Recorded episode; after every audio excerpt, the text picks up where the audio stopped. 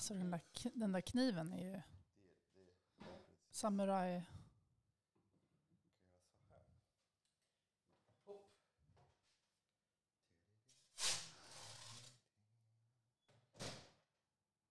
Alltså, Brödet. är bakat. Brytet.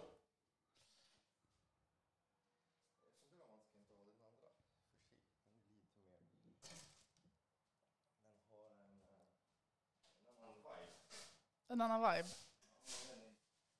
Är det så att man ska matcha brödet till sin aura liksom? Så du läser mig här nu va? Voilà. Är den, mer, den är mer till vår? Ja, men där är en bröd som... eh, Ska vi se, hej. Välkommen till Bryta bröd. Eh, podden där brödet kommer direkt, rakt ur ugnen till bordet. Eh, jag har med mig Isabel McAllister. Hej hej. Hej, så kul att du är här. Jättekul, jättekul. Eh, ser fram emot eh, spännande diskussioner. Mhm. Men eh, eh, jag brukar inte börja med brödet, men nu när vi, när vi kör ändå från mitt kök, då tänkte jag, eh, jag vet att du är en sån så brödälskare. Ja, jag älskar bröd mer än mina barn brukar jag säga. Ja, det ser Om man får, de lyssnar inte på det här tror jag. Ja, nej de lyssnar inte på det. Men eh, jag, jag kommer inte säga någonting. Men det är, det är skillnad mellan bröd och bröd och sen det är skillnad mellan de som faktiskt kan känna av ett bröd. Mm. Eh, och, och du är nog sån som, eh, det, det är några fler, jag älskar folk som de tar riktigt bra bröd som jag har lagt verkligen hela mitt själ i. Jag har Mm. malt mjölet, jag, du vet, det är spannmål, jag, jag kan peta på karta exakt vilket fält det är. Och det, och det låter lite tramsigt så här, men det har ett stort betydelse för det, det skapar ett slags Alltså det blir en slags relation till jorden någonstans där. Mm. Det kommer någonstans ifrån och det är odlats och det är så långa processer. Och sen jag har malt mjölet, sen jag har blandat med mina händer. Och nu är det lite så höst så det, det är ganska nice temperatur där ute. Så den är jäst ute i, rum, alltså ute i rumstemperatur. Så Mm. det är fuktigt. Man behöver inte ens börja knuffa in i kylskåpet. Man kan baka hur mycket som helst. Så jag kunde göra så tre limper. Och då valde jag den, den Mm. limpa som är lite, jag tänkte den är skitvarm bara. Jag får, jag tror att jag har bagar, Jag bagarfingrar. bagar, men Jag precis. gjorde en Härdade speciell, fingrar. eh, ja det här är min eh, nya, nya, eh, nya snitt när jag gör lite plattare bröd. Väldigt, väldigt vackert. Det är så det ser ut i en stenkvarn. Mhm. Mm. Hur menar du då? Att det Att, ser ut i en ehm, stenkvarn? Ja men stenkvarnen, det är så stora runda stenar och då finns det ett mönster i kvarnen. Och det är det Mhm. som driver spannmålet utåt. Ja, ja. De stora kvarnarna snurrar ganska långsamt. Eh, eftersom det är stenmaligt mjöl också. Så att, eh, Så då är det sådana ränder eller liksom räfflor som då pushar ut det? ehm, Okej. Små kvarnar som man har hemma, de, det snurrar jätte, jättefort. Så Ja. det är centrifugkraften som drar ut spannmålet ut. Eh, vilket nu jag använder en sån kvarn. Så, men i de riktiga, riktiga Ja, stora stenkvarnar, alltså kommersiella kvarnar, då Ja. är det eh, ett, eh, ja, men det är själva mönstret som driver kärnan. Det rullar ut kärnorna och maler väldigt, väldigt konstsamt utåt. Mm. Därför det är så, det är så mycket mer näring i stenmalet mjöl och det är så mycket bättre Mm. alltid. Men den får svalna lite, för jag tänkte vi, den, man får inte skära i ett varmt nybakat bröd. Nej.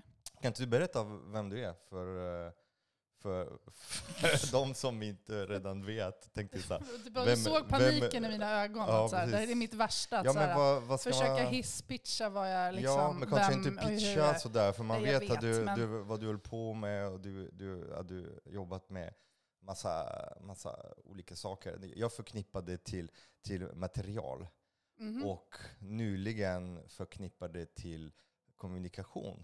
Mm. Eh, Men du har ett speciellt sätt att prata. Och förut du, hade- det var fokus mycket på, på, på inredning och material. Och nu märker jag att det, det, det som du inspirerar mig mest av, det är ju hur du pratar. Och Okej. framförallt hur du pratar om, om de problem vi har idag runt omkring, som jag Mm. hoppas vi kan prata idag. Mm, jättegärna. Eh, nej, men jag kallar mig ju numera för någon slags omställningsaktivist. Och det är väl för att vi behöver ställa om. Eller egentligen behöver vi ju transformation, men omställning känns som ett enklare ord att använda som begrepp. Mm. Men om man ställer om något så gör man ju egentligen bara det som vi alltid har gjort, men lite annorlunda. Medan jag tänker att vi behöver helt nya system. Men det är en liten petitess. Så sen har jag lagt till aktivist, för aktivist betyder egentligen att arbeta för samhällsförändring. Att aktivt arbe- arbeta för samhällsförändring.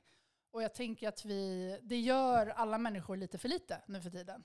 Eh, Mm. Så jag tänker att en kommunalarbetare är också en aktivist. Mm. Så jag är inte en aktivist som limmar mig på en motorväg, även om jag tycker att de också behövs väldigt mycket. För att det skapar olika slags aktivism som har olika slags roller för att driva Mm. en fråga framåt. Eh, Men det blir ju ganska mycket kommunikation någonstans emellan, eller som någon slags brobryggare kanske, mellan organisationer och företag, civilsamhället, vanliga människor. Och försöka bara få grepp om var är vi, var, var är vi någonstans i världshistorien och vad behöver vi göra och hur mår vi, hamnar jag väldigt ofta i. Någon slags existentiell kanske kris. Men jag kommer ifrån, som du sa, inredning, jag har jobbat med tv-program, skrivit för de flesta tidningarna, jobbat med de flesta stora eh, liksom, eh, lifestyle-jättarna. Och alltid haft kanske ett återbruk. Alltså göra är min grej. Alltså inte så mycket att det bara ska bli snyggt och vara något märke, det skiter jag totalt i. Utan jag gillar ju att göra och skapa. Det är det. Tänka med händerna. Och laga. Och laga mer, ja. Mm. Laga saker. Mm. Det ser jag. Det är, eh, jag följer dig på Instagram, så det, det, det är mycket, mycket grejer som händer där. Mm. Eh, det är ett, eh, jag, kan, jag kan tipsa om någon vill ha lite, lite hitta en, en, en, en mening i livet. Det är bara kolla, kolla på stories varje dag. Mm. Eh, men jag gillar också att laga. Så du, dricker, du, du dricker kaffe i en kopp som, som eh, jag har lagat, som gick sönder och jag var så ledsen. Mm. Så lagade den istället. Ja, Jag- sån kintsugi-lagning. Ja, jag tycker Som att den, den, är guld. nästan, eh, den är nästan finare nu än vad den var innan, tänkte jag. Mm. Ehm, Det är ganska, ganska härligt. Det är mycket som behöver lagas just nu, känns det så. Ja, verkligen. Och Mm. det, det läste jag faktiskt någonting om som var ganska bra häromdagen. Som var typ att så här, istället för att vi ska säga att vi ska göra om så kanske det är just, Ah, nu parafresar, eller vad säger jag, parafresar. nu återberättar jag det här på ett ganska dåligt sätt. Men det var typ så att vi kanske måste tänka mycket mer att vi ska mend the world istället för fix it. Alltså att det är någonting som är, vi har en massa delar som måste ihop. Mm. Jag Det vet finns inte, det några i mitt hjärna. existentiella frågor som vi har uh, och, och ta tag i, känns det så. Ja, verkligen. Mm. Det är därför bröd är så bra. För bröd är redan fixat. Mm. Det är det. Den, är, den är här och den är perfekt. Det är min lilla, lilla plats. Ja men alltså det här Ja. är för er alla, alltså alla som är där ute som bara, ibland så här känner så här tung baka ett bröd med kulturspannmål, Mm. stännmalet och surdeg, då har man gjort alla rätt. Precis som man, då bakar man bröd som man har gjort för 15 000 år sedan. I den tiden när människan var inte ett problem. Just det. Eh, så att eh, det är ett ganska, det är ett ganska Ja, men härligt. inte det kopplingen då? Precis som att folk gillar att dreja kanske, att man då får kontakt med leran. Eller att eh, om man börjar tänka, precis som du sa, så här, men det här brödet kommer från det här spannmålet genom den här. Jag kan sitta ibland hemma, eller som nu när jag sitter i köket, och så kisar jag lite. Om du kisar lite, Mm. och så tänker du att det här bordet, det har varit ett träd. Och så tänker du att man tar processen bakåt. Så att jag sitter på ett får som bara... Mm, och sen så är det träd överallt. Och sen är det stål som kommer från någon Mm. gruva. Alltså så att man ser de här material... Alltså så här, då blir ju det som vi omger oss med mycket mer värt. För att Mm. vi ser hela processen, som du också pratar ganska ofta om. Ju. Mm. Alltså just där. Det är inte bara att vi äter här och nu, utan vi äter från bonden och hit. Eller vi har på oss... Liksom. Ja. Vi, har, vi har ett konstigt förhållande till naturen. För att jag tror att man, många ser naturen som ett slags någonting som är långt borta, Mm. någonstans som man ska ta hand om, om man ska ta, vara, vara snäll med och så. Medan jag ser också lite naturen överallt. Vi, vi ställde, min tjej ställde frågan för, igår. Så vad, vad är naturen för dig? Och vi satt på gatan och, och det stod en, en liten maskros som hade, som hade trängt sig genom Mm. en spricka asfalt. Jag tänkte, det här är naturen. Eh, det behöver inte vara längre än så. Man kan vara i en, en betongblockstad och, och hitta naturen. Naturen finns absolut överallt. Och som du säger, den här bordet var ett träd och du sitter på ett lamm och, och vi dricker ju ur lera. Och, och, Mm. alltså allting har ju ett, ett ursprung. Så att jag tror att vi måste kanske tänka om vårt förhållande till naturen och börja laga den trasiga relationen. För jag tror att när vi tror att naturen är långt borta någonstans där vi måste ta hand om det, det är jättelätt att avskriva sig från det och att koppla, tappa bort kopplingen. Mm, ja, men det blir ju vi och dem då på något sätt. Ja, Och vi måste laga, fixa och det kan, man orkar inte fixa hela tiden. Orkar inte laga hela tiden. Nej. Alltså jag måste också tänka på mig själv. eh. Men det är väl en, en relation, tänker jag då mer. Om man börjar se sig själv. Alltså jag tänker ju att vi är naturen. Alltså jag, blev, jag har ju också blivit lite besatt av döden. Utan inte så här, åh kollapsen kommer, jag kommer dö. Utan mer, det var ett, ett företag i Kalifornien som Um, och det här är också roligt, för i svenskan så säger vi ofta så här, om jag dör så vill jag bla bla bla. Precis som att det inte är oundvikligt. alltså, men man ska ju säga när jag dör. Um, så när jag dör, istället för att bli kremerad så kan man, eh, läggs man i en behållare med alfalfa, hö eller halm och eh, träflisor. Och så efter en månad så blir man en kubik jord. Mhm. Och om familjen inte vill hämta en som jord så kan man doneras till ett miljöförstört område. Och för mig blev det, det blev en sån aha-upplevelse att så här, men jag är naturen och jag kan typ göra nytta genom att bara ligga där när jag är död. Det blev någon så här, så jag ser inte så mycket på, för det är bara så här, det är fakta, det är så det är. Och då kände jag så här, men jag är också del av det här, inte att, jag inte att en människa måste göra nytta, utan mer så att jag är del av det här kretsloppet som vi glömmer bort. Att vi Mm. också är och har cykler och så vidare. Självklart. Så det är inte bara maskrosen som är... Alltså vatten som finns i ditt glas, den har funnits i miljard år. Och Ja. rest, åkt runt, kondenserat, jag vet inte hur många miljarder gånger. Mm. Ja, och precis. kommit tillbaka och nu sitter det här i ditt glas. Och Mm. ska drickas, komma in i ditt kropp och ska svettas. Mm. Åh, vad vi är, eh, vi är upp, i, upp i det hela tidigt på morgonen. Så här. Ja, Vad härligt. Eh, nu vi är vi är lite mer än hälften i, i säsongen och eh, i podden. Eh, Mm. det, det är jätte, jättekul. Det här är en, ett projekt som eh, ja, men, jag, har pratat, jag har pratat länge att jag skulle, jag skulle vilja ja, men ha lite mer tid och kunna få prata och sen lära mig massor genom att träffa massa intressanta människor och sen skapa framförallt en plats där man kan prata fritt. Det Mm. finns ingen eh, ja, men det är ingen synt i ett företag, det finns ingen synt i ett system. Alltså, och, och så får det vara ja, men lite som det är. Och uh, hittills känns det att jag har lärt mig så himla mycket. Och vi har pratat, vi har pratat framförallt mat. Mm. Eh, för det är ändå så. Eh, men det är, det, det, är därför, det är där du kommer in lite grann. För att, eh, jag tycker att vi kan, vi kan vidge lite oss lite bredare och ja, men prata om lite annat som är kopplat till maten. Och Mm. jag vet att du, du har en liten rolig förhållande till maten. För när, när vi började prata om mat så jag, mat, jag, uff, jag, så här, jag kan ingenting om mat. Och, och jag märker att jag är, jag är så himla dålig på material. Ja. Eh, att jag har så, så dålig koll på Mhm. alltså textil och eh, stål och så. så Mm. Sen jag träffade jag har, jag har börjat lära mig mer om material. För jag har känt fan det finns ett jävla stor kunskapslucka. Och hur kan man jobba med mat utan att ha koll på materialet? Mm. För mat serveras på material, det är också kopplat till det. Det finns också Ja. maskiner, det finns också alltså massa utrustning. Nu är vi i ett kök, alltså det är fullt med grejer. Och, och jag märkte min, uh, mitt brist på kunskap i det. Så att, eh, ja. Ja, tack detsamma. Det är ju samma för mig. Alltså jag, Ja. jag är väldigt mån om vad jag äter och jag är, tycker det är roligt med mat. Eh, Men jag gillar att sitta bredvid någon som lagar mat i ett kök. Typ. Men jag har, eh, jag har liksom lite ADHD-hjärna, så jag, jag sätter på en stekpanna och sen så tänker jag, ja, men nu ska den här värmas i två minuter. Då går jag och sätter upp en hylla och så bränner jag det. Eller så här, Mm. jag, är liksom, jag har insett att jag är färgblind när det kommer till mat. Jag är också uppvuxen, här, uppvuxen utan kryddor. Alltså så här, alltså jag tror inte mina föräldrar använde salt och peppar. Typ. åländska, åländska Men jag vet inte. Det var sniglar med vitlök visserligen liksom, och sådana saker. Och liksom så här. Men det var... ehm, men inte, jag vet inte. Så, att jag, så att jag, har, jag ser inte. När det gäller inredning och, och så här, ja, men alla andra sydde en eh, kökslapp, vad heter sån här, köksvante, ungsvante i slöjden när de gick, var liksom åtta, då sydde jag en hoodie. Det, bara, det Mhm. bara funkar för mig, jag ser det. Det gör Mm. jag inte i... Nu har jag ju lärt mig med åren. Men, Nu är det poppis med hoodie. Nu är det poppis med hoodie. Men jag menar mer liksom att så här, jag tänker också att vi...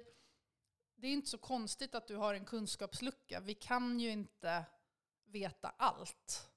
Men vi kanske måste ta hjälp då. Och då tänker Mm. jag också att vi också måste hjälpa folk som har en kunskapslucka. För jag insåg efter tio år, jag var ju lite som när folk är så här, här har du ditt kylskåp, det är bara öppnar det så lagar du något. Och då vill jag så här, fuck you, jag, jag har ingen aning om hur jag gör det. Men jag var ju samma sak med typ att inreda eller bygga något. Det är bara att ta lite grejer i en container och så bygger du något. Alltså, nej, har du aldrig övat på det eller har inte intresse för det eller tänkt på det innan så är ju det är ganska svårt att komma dit. Så jag tänker att du hjälper ju folk genom recept och annat att förklara och jag försöker göra det från mitt håll och så får man mötas någonstans på vägen. Mm. Jag tror du inte att den här konstigt förhållande till maten har rätt många? För att om man tittar på, på medier, alltså man tittar på TV, mm. man sitter på Nyhetsmorgon, tittar och, det, och det, är, det är så duktigt och fixat och uppställt och sen nu ska du äta det här och att, att man har vänt lite bak och fram. Det, att man har, vi har, alltså dagligvaruhandel har lärt folk att det finns en säsong för allt någonstans i världen. Så du mm. som svensk, du har rätt till vad du vill när du vill. Mm. Och att sen eh, man ser någon eh, snubbe eller tant på, på, eh, på tv eller i en tidning som gör någonting som säger oh det här ser gott ut. För det är lätt att få saker att se gott ut på tv. Jag, mm. jag själv har ja, gjort det. I och för sig, det, det, det, jag, jag gillar att göra gott men det, det är lätt att få det att se jätte, jättegott ut. Ja, ja. Uh, Alltså, jag har kört dessertmästarna, jag kan lova vissa efterrätter. Vi satt och, som såg jättefina ut. Alltså, du vet man gör en beauty shot med sådana snurrande platta och så här, du vet så 8K-kamera som står här och tar det och sen lägger musik. Och sen i själva verket, det var ju skitäckligt. Men uh, uh, det var inte ämnet. Men det, det, är, och när man ser det, sen går man till affären och sen vill man återskapa det. Och då möter man en vägg, för i affären då måste man köpa de där produkterna, de är kanske inte i säsong. Och sen gör man det en gång, två gånger, tre gånger och sen till slutet då känner man, ja men fan, jag är inte bra på att laga mat. Och det är precis samma sak mm. om du tar kläder, inredning eller mm. whatever egentligen i samhället idag. Vi är så långt ifrån produktionen. Så det är ju samma sak, du ser en Instagram-bild, det ser jättefint ut hemma hos folk. Då har folk städat undan 90% av alla, bild, alla grejer de har hemma och så tar man ett litet hörn och det fotar man med något ljus och någon bra kamera och lägger filter på. Mm. Eller med kläder, att vi inte vet vad... De flesta människorna vet ju inte ens vad man har för material på sig. Vet du det? Vad jag har för material på mig? Ja, ja jag har bomull. Ja. Nej men just Nej, som sagt, jag menar bara som, jag har, liksom, eh, som en i genomsnitt. Liksom. För just kläder har jag varit intresserad eftersom jag ja. syns och jag har synats i medier mm. och jag har velat ha kläder som jag kan stå på, alltså mm. stå för kanske. Mm. Man säger. Stå för. Ja. ja. Och, eh, när, ehm, och det är därför jag har varit intresserad av material. Och då har mm. jag träffat de som, som kan textil och som har mm. kunnat förklara hur klädindustri fungerar med mm. alla, alla pesticider och alla kemikalier. Och att, jag menar, äh, de systemen är ju ja. lika. Vi har ju byggt upp sådana system mm. i stort sett vad vi än gör. Så det är ju inte bara livsmedel. Så därför tänker jag också att det är, det är ju svårare. Men på något sätt med mat tänker jag att så du har lärt mig så mycket om livsmedelssystemet och också hur bräckligt det är. Och det, och det har man inte... Alltså jag tänker ändå att man tänker att det finns mer lagar och regler för saker som man ändå ska stoppa i munnen. Mm. Än kanske vad du har ja. hemma. Men... Och det är lite den där stora svenska pleonasmen. Att det är... Man tror i Sverige var väldigt skyddad mm. av en regelverk som är väldigt tydligt och finns här.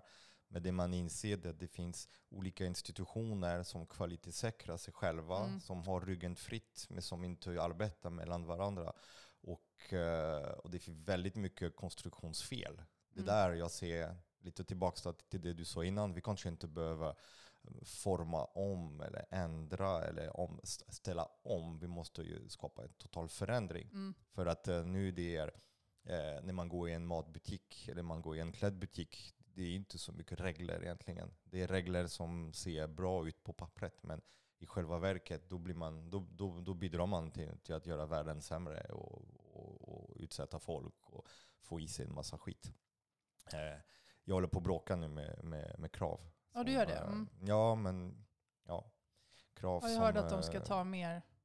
De vill tillåta 12 nya, nya tillsatser kravmärkta produkter, mm. vilket jag tycker är, är ett fel väg att gå. Mm.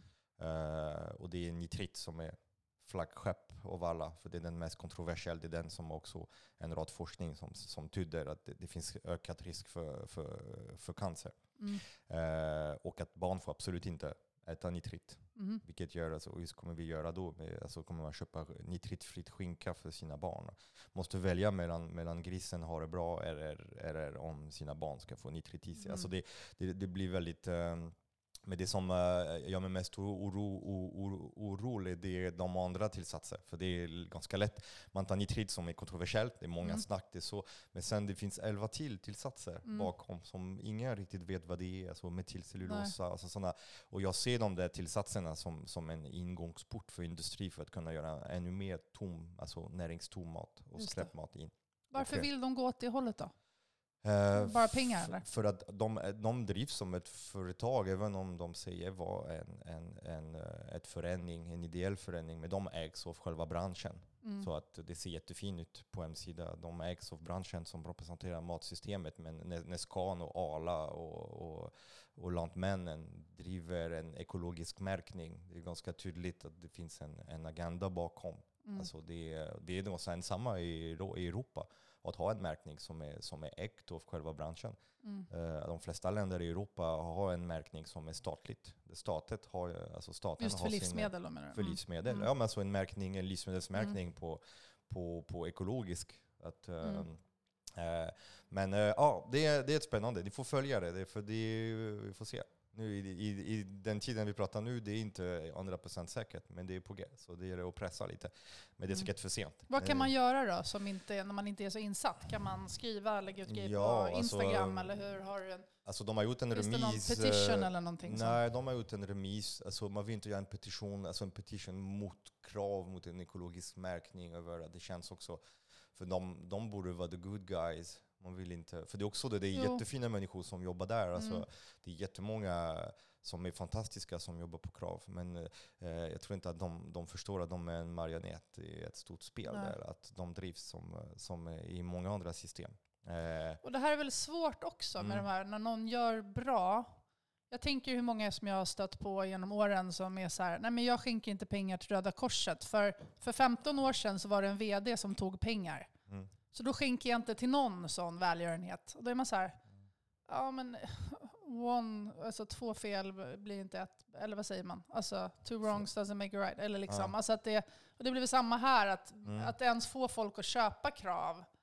Alltså folk köper ju inte ekologiskt eller krav. Alltså Mm. så här, och sen då börjar man då tjafsa om att det kanske inte riktigt är bra. Då kommer ju ingen köpa. Alltså, Mm. Så Det- den där är ju också ja. så här, vad är good enough och vad är bättre än inte? Och liksom. Alltså, man ska köpa ekologiskt självklart, för då, då Mm. vet man att man köper ett livsmedel som inte innehåller pesticider och konstgödsel. Men det, det som är med märkning, det är att märkningen har en tendens att välja växa och bli jättestora. Och jag förstår dem, att de vill bli fler. För de tänker, ja, men ju fler som köper krav och ju fler företag som kravmärker sig, då det blir, det blir mindre pesticider och mindre konstgödsel som, som används. Mm. Eh, och, det, och det stämmer, absolut. Men frågan är mer om kvalitet sen. Att, eh, hur, hur, hur kvalitet är kopplat till själva märkningen. För jag har haft diskussion med, med flera aktörer nu i podden, som alltså i choklad och, och eh, i kaffe. Och de säger båda samma sak, att märkningarna är ju inte bra för de är utformade för en storskalig industri och de stänger dörren till det småskaliga för att eh, märkningen är så dyrt. Mm. Att du som gör bra och rätt måste köpa en märkning. Mm. Måste betala ett företag för att kunna bära deras loggan på din Mm. produkt. Sen ska du köpa en kontrollenhet som ska ju gå igenom allting du gör och se till så att du gör alla rätt. Och ajabaja, om du gör ett fel då, då Mm. ry- ryker eh, licensen. Och det där innebär en kostnad, en pris och så. Och då ska produkten kosta mer då, på grund av att den är bra. Mm. Eh, det är lite sjukt, för då, Det det är klart att det, blir, att det blir konstigt till slutändan. Att eh, det borde vara tvärtom. Det borde vara de dåliga produkter som är laddat med pesticider och konstgödsel och massa konstiga kemikalier och skit Mm. som borde ju märka vad de har i sina, i sina produkter och eh, kompensera samhället för den skada de orsakar, Verkligen. tänker jag. Men tänker, då har vi ingen affärsidé att jobba med dåliga saker. Så jag tänker att det kommer ändå behövas en slags övergång. Har du, har du någon tanke kring om, om man ska... För jag, fransmannen i mig säger vi behöver en revolution. Mm. och det behövs inte skära huvudet på kungen. Eh, förstår, han får ju känna sig lugnt där och jag kommer inte kapa hans huvud.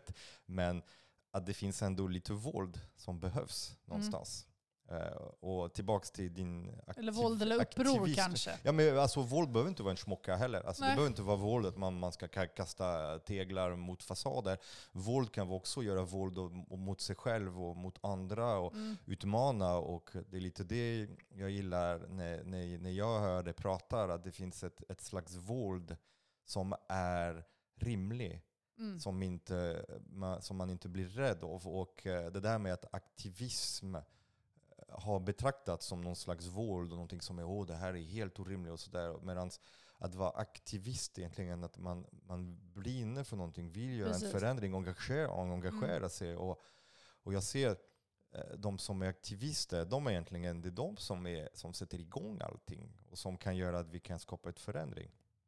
Men hur gör vi? Må- Måste vi krossa allting och börja på, från scratch? Eller gå till ett bordet tillbaka? Och måste vi bara bygga ett parallellsystem som kan växa sakta men säkert? Alltså, Har vi tid med det? Nej, alltså det är väl det som är problemet nu. Att vi har inte tid med det. Och vi, om man tittar på historisk transformation så har ju det skett över världen. Alltså vi har, oj, nu river vi. Nu är det våldet här i köket.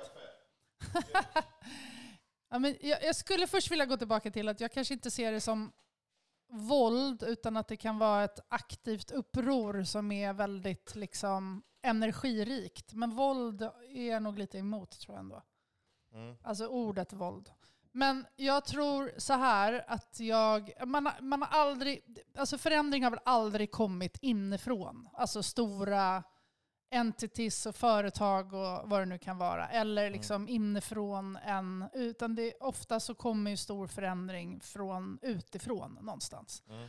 Men idag så pratar vi om att det är en metakris ju. Alltså att det inte bara är klimatet, utan Mm. det är livsmedelsproduktionen, det är ekonomin, det är globaliseringen, det är krigen som nu dyker upp överallt, det är psykisk ohälsa, det är eh, rättvisa, att de, de rikare blir rikare och de fattiga stannar kvar, stagnerar någonstans. Så att det, är- det är på så många olika plan. Så vi har ju aldrig riktigt sett det här innan. Alltså så här, förut kanske det var så här, vi hade, kvinnor hade inte rösträtt. Då gick vi ut och så kämpade vi för det. Här är allting liksom som en stor bläckfisk med grejer. Så börjar du dra i en arm så kommer nästa. Eller man hugger, vet, vad heter den här hydran? Med, så hugger Mm. ett huvud, då kommer det Kommer tre två. nya. Liksom. Ja. Mm. Ehm, så jag, jag, tr- jag vet inte. Jag, jag börjar ju mer och mer landa i vi, att vi kommer få den här förändringen, vare sig, eller det tror jag ju ändå, vare sig vi vill eller inte, så kommer det förändras. Mm. Och då är det frågan är hur, hur mycket kan vi liksom pusha det så att den förändringen blir mindre stenhård? Mindre våldsam kanske. Det är, det- ska, vi, ska vi välja en förändring eller tvingas till en? Ja men precis så. För att om vi inte gör någonting och lever som Nej. vanligt, då kommer det slå, slå Ja någonstans. Nu, det finns ändå vetenskap. Ja, och, och, um, och jag vill skilja ju vetenskap med forskning, för man pratar ofta om forskning. Finns det forskning? Alltså, ja, men forskning är en sak, det är pågående Mm. arbetet, så det är vissa saker. Och så, ja, men det här har vi forskat, så nu har vi forskat, det, det, var, det stämmer inte. Och så. Medan det finns vetenskap som är ganska, ganska raka puckar. Alltså, Mm. Så här är det, du kan inte göra om eh, alltså, eh, en energiregler och en atom är byggt och en molekyl är byggt och på samma sätt som eh, koldioxid som bränns och släpps ut Mm. i atmosfären, den, är, den är där och den påverkar klimaten. Eh, och, och det finns fortfarande, jag tycker att istället för att lägga energi och tid på de som säger att "Ja, men det är inte så, det har varit så för och så, så kan man skita i det. Men eh, för de flesta vettiga människor, de som kan ta beslut, det, det är ganska klart att, att det är så. Och frågan är vad, gör- vad, gör, vi, vad gör vi åt det? Mm. Eh, och jag gillar det här camembert-graffen. Eh, Jag vet inte, det, Nej, det, det vet camembert, du vet det är sådana som en donut. ja, jag vet, jag vet. Jag Som en sån här med camembert-bitar. Ja, Det är så okej. Fransmannen i mig blir lite så här. Jag gillar som, som Stockholm Resilience Center gjorde för några år sedan. Där, som har fortsatt nu. Ja, the planetary boundaries menar The du? planetary boundaries. Förlåt, the planet är ju planetary oui. Okej, ja, le camembert. Ja. Eh, le camembert du climat. Mm. Eh, att den är, för den är så tydligt att det, det är många, många processer som sker och det är många saker som hotar liv Mm. på jorden. Och att det inte bara koldioxid och att det inte Nej. bara eh, försurning av havet och det är inte mikropartiklar, det är övergödning och så. Att det, alla hänger och jobbar tillsammans. Mm. Ehm, och eh, det stora problem som sker nu, jag tror att många jobbar med att adressera bara en av nio eller Mm. två av nio och kanske inte koppla dem ihop heller. För när man släpper koldioxid i atmosfären, då blir havet surare. Mm. Och då när havet surare, då blir kollaps av vissa djur som behöver bygga sitt skal i Mm. havet. Och när pH är för, är, för, är för surt, då kan de inte bygga sitt skal. Och, basmaten i havet det är krill och krill bygger skal. Och, eh, så på Mm. något sätt, vårt koldioxidutsläpp kan få havet att kollapsa. Mm. Och, och då är frågan, vill vi offra ha- havet? Och, alltså, hur, um, jag ser det som ett slags cancer, det hela. Ja, generaliserat cancer med massa, massa problem och massa symptomer och så. Och att om man adresserar bara symptomerna, då blir bara en liten lindring som gör att man till och med gör motsatseffekt. För det gör att man går ännu djupare i sjukdomen. Mm. Om man har cancer och går till apoteket och köper Alvedon och en salva. Mm. Det kommer lindra lite grann i stunden, men det kommer inte vara eh, det kommer inte bli bra, en bra lösning. Man Nej. måste göra en drastisk lösning, Mm. någonting som är, som är hård, kommer göra ont, kommer bli jobbigt. Det kommer men det måste göras, annars, annars dör man. Mm. Eh, varför kan vi inte adressera, alltså varför fortsätter företagande? För du är ändå ganska insatt i företagande. Mm. Och Jag vet att det är ditt budskap, alltså man måste se hel, det hela. Mm. Man ska inte bara jobba silo och, och Nej. Ja, det är Olga här som också pratar, inte jobba silo. Du säger, alla säger inte jobba silo, samtidigt gör vi det. Och företagandet fortsätter att köpa koldioxidkompensationer och, Mm. och eh, smutsa ner. Och, Ja, men jag tror att det är, ett tror jag att det är, ehm, eh, det är inte alla som klarar av att se hela bilden. För att vi är också ganska specialiserade idag. Så att vi, vi premierar, tror jag, eh, att man ska kunna en sak. Och jag tänker också hur media så funkar idag, så är det ju väldigt polariserande. Det är svart eller vitt. Vilket gör att då vill man inte se liksom, skalan emellan där. Mm. Det tror jag är ett problem, att vi liksom har blivit intutade i det. Och sen tror jag att det, att det kommer tillbaka till en- igen någon slags existentiell kris. Alltså så att det... ehm, det jag, jag läste en jättebra sån liknelse som var så att vi är både fångvaktare och fångar i typ ett koncentrationsläger. Mm. Alltså så här att är det pandemin som kan, kan man ju också kanske härleda till miljö och klimatförstöring. Alltså att vi kommer närmare den vilda naturen om, och så vidare, att virus och så sprids. Men ehm, är det pandemin eller Putin eller något, då är det liksom så här, men det är en bov som Mm. vi kan skydda oss emot. Men nu är det så här, det är hur du och jag shoppar, det är hur vi reser, det är hur vi röstar, det är hur vi... Och vi är inte vana att se oss själva som bovar. Ännu mindre i Sverige tror jag. Jag tror att vi har en idé i Sverige om, som du var inne på lite tidigare, att så här, våra system är bra, vi är så snälla, vi har tagit emot invandrare och vi är inte med i NATO och vi är inte så här. Och helt plötsligt nu så bara, men vi är, de, är bland de största utsläpparna fast vi är Alltså vi är 0,13 procent av jordens befolkning, men vi gör av med 3 procent av världens resurser. Det är ju 30 gigantiskt om man säger, alltså, eh, och så vidare. Och så vidare. Vi gör av med fyra planeter i Sverige, eh, och motsvarar fyra planeter. Jag, jag bara, Men vad, säger du till en svensk som säger till dig att problemet i Kina och Indien och så länge de håller på så här, vi i lilla Sverige, vi väger så lite så vad vi än gör spelar ingen roll. ja, men då är det väl precis det, att vi är så små men vi tar ändå 3 procent av kakan. Vi, eh, eh, vi har ungefär lika mycket utsläpp per capita som en kines. Så att det innebär ju att det som, eh, vi, vi har ju liksom städat upp ganska mycket inom landets gränser i hur vår produktion sköts, eller elnätet, vår energi är ganska grön. Men vi shoppar ju som aldrig förr från Kina, så de, deras utsläpp är ju någonting som vi beställer. Och sen är det ju så att utsläpp ser ju inga landsgränser. Så varje kilo som vi inte släpper ut ehm, här eller i Kina eller i Sydafrika kommer vara bättre för planeten. Och sen handlar det ganska mycket om värdering också. Och kunna känna så alltså jag, för mig, jag kommer tillbaka hela tiden. Så här, jag vill kunna säga till mina barn att jag har, jag har fan försökt.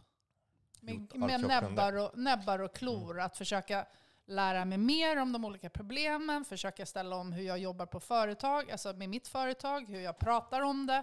Hur jag röstar, vad jag engagerar mig i. Eh, jag visste, men jag har fan gjort något. Mm. Ehm, Och vi prat, måste också prata om den ackumulerade historisk utsläppet. För om, Mm. även om vi släpper lika mycket som en kines idag, det Mm. gjorde vi inte för 30, 40, 50, 60 år sedan. Att också i, i västvärlden har vi också en ackumulerad mängd, alltså vi har bränt rejäla, gigantiska Mm. mängder olja, kol och gas för att bygga välfärden i våra Precis. länder. Och den ackumulerad och att just när man pratar om India, Bangladesh, Pakistan, Kina, de, de har precis börjat. mm. Eh, och eh, det är också lite, uh, ska de inte få också välfärden? Eh, ska Mm. de inte också få bygga ett, ett, ett samhälle de kan också eh, trivas? Och sen, som du säger, vi, vi köper rejält. Hur, hur räknar man? För att eh, jag tror att man räknar ofta, man, man pratar nu om så här, flyga, det är inte bra att flyga, man ska inte flyga. Eh, men att flyga, det är en sak. Det finns ju, man räknar ju koldioxidutsläpp från flygplanet kontra antal personer i flygplanet och, Mm. och så. Men sen det finns också ett flygplats som tar emot och som släpper. Så det är två, två platser. Vet du, det är länge sedan jag varit på ett flygplats nu, men där är en också gigantisk byggnad. Det är betong, stål, det är belysning, det är värme, det är prullar, Ja, det, ja. är, det är kommers. Det, så det också ingår i För Ja, där- men det är taxi till och från flygresan, Det det är är alla engångsprodukter. Jag bara tänker på hur mycket man, mm, mycket shop, även om du ska åka någonstans bara för att transportera dig, mm. så har jag börjat tänka på hur mycket så här, engångsförpackningar, hur mycket man ändå skit man köper på vägen. Eller man behöver något, eller det är en ny väska Med hela, och så vidare. Alltså, hela så här, så det är ju hela- taxfree-planet och så. Ja, Och sen kommer man fram till ett nytt sådant med betong och AC och, Mm. och så. Och sen ska man ta sig igen och sen ska man komma till en resort där det är också så betong och stål och pool. Och allt det här också ju krävs sin mängd resurser för att ta Mm. emot det. Eh, jag träffade en före detta kompis. Ja, jag säger så för jag, jag, jag bygger vänskap på, på värderingar. Ja. Eh, ja, familjen tar jag som de är, jag är inte så stora. Men v- vännerna tycker jag är Ja, ändå jo, jag jag, jag vill inte hänga med, med Nej. nazister, homofober och, och, Nej. och, och folk som eh, sa att eh, ja men du, du glömmer en sak, det är faktiskt kulturberikande. Alltså att åka till utomlands till ett annat land. Alltså att man får en världsperspektiv, att få mina barn att se världen och att Mm. det ger också en kulturell dimension så att när man från Sverige man får ett bättre förståelse på hur världen fungerar och ser ut. Och då hamnade vi, då förstod jag varför vi var inte vänner längre. Eh, men det var så okej, berätta för mig hur din jul i Phuket kommer berika din familj av eh, Thailands kultur. Mm. Och då blev det tyst. Mm. För det, det handlar jag- inte om det, det handlar inte om kultur. Det handlar om att äta färsk ananas och gå på stranden och köpa billig mat. Och, och, och, och, och min fråga är också så här, vad ska de människorna göra med sina eh, som, alltså vinter, jul 2023 i Thailand? Vad ska Mm. de göra med de bilderna 2040? Mm. Och jag vet, det låter jättetaskigt nu. Jag tänker det är kanske några som har, som har bokat en resa till Thailand nu. Men eh, det är ändå, jag sa att det skulle vara lite våld och man måste ändå tänka lite grann. Du tycker att man, man ja, kan... jag tror att vi måste utmana Mm. de här normerna, alltså det som vi tar för givet. För det tänker jag att, alltså precis som vi tar för givet att maten är bra i affären när vi går och handlar den, så Mm. alltså att, det, att det, det är så många saker som vi gör som vi inte tänker på att vi gör. Och det är ju det fina med människan kanske, att vi blir vanemänniskor eller att vi kan gå vidare om någon dör eller så vidare. Att vi, liksom, att vi fastnar i vissa saker. Men det finns ju väldigt mycket saker nu som vi tänker att, men just när man ifrågasätter resor till exempel, att det är så här, men jag, jag måste, jag bara känner att jag behöver det. Det var sån dålig sommar så nu måste jag åka. Liksom. Mm. Alltså att vi måste, eh, så här, men vad då måste? Varför det? Sen tror jag också att vi måste, alltså jag, jag har rest jättemycket, jag har bott utomlands, jag är ju halvbelgare så jag har liksom hela min större släkt i Belgien. Jag har varit där jättemycket, bott där flera år och rest liksom. Och jag, jag brukar säga ibland så här, men okej, jag kan, kan jag få äta bark en hel år bara för att få flyga? Alltså jag saknar det Jätte, jätte, jätte, Mm. jättemycket. Bark är inget bra. Det är Nej men du fattar ju som grejer liksom. jättedyrt, kostar 1600 kronor kilot. Ja men du fattar prylen Okej, liksom. sand. Att så här, Inte, jag tror nej, också att vi måste... inte mycket heller. Jag tror därför, därför jag tänker igen där existentiella, att vi måste Mm. också få sörja. Alltså jag fattar att det inte är bra. Jag gör det inte längre. Jag säger inte att jag, det kanske händer något med någon familj och jag måste slänga mig på ett flygplan. Men det är så här... Jag, jag, jag, det, det måste, vi måste liksom, jag tror vi måste bli bättre på att hålla liksom fler bollar i, i huvudet samtidigt någonstans också. Kunna sörja den.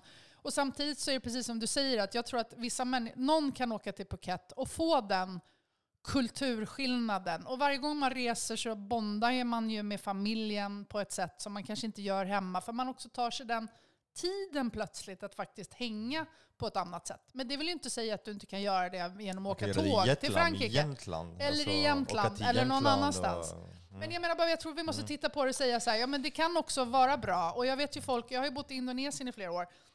Och det var ju vissa som var där som inte lärde sig något om Indonesien och balineser. Och det finns andra som det var liksom, Symbios. ja, en annan grej om. Så det är, just- man kan inte säga att en charterresa är sämre än någonting annat. Men jag tror till stora delen så åker vi ju, precis som vi tittar på tv-serier nu, och bara konsumerar. Och sen Mm. kommer man hem och så vet man knappt att man har varit någonstans. Så för givet. Och tänker att det, är, att det är en rättighet. Att Ja, det, det är en inte, att det, rättighet, att det ja. inte är en Ja. privilegium. Men och att det är inte så här, jag. Ja. jag har haft sån dålig sommar. Och Ja. nu måste jag. Och varför ska inte jag få? Jag, jag behövde det här. Ja, men om du behövde det här, då påverkar det så här mycket, många andra. Liksom. Mm. Ja. Jag har också rest mycket. eh, Men eh, det, det, finns en, en rad snack i Frankrike om eh, hur vi kommer planera resor. För det, det är väldigt... Det har varit lite goda nyheter över att det kommer ett snart flygplan som går på vätgas, som går Nej. el och Nej. Nej, jag vet. jag vet.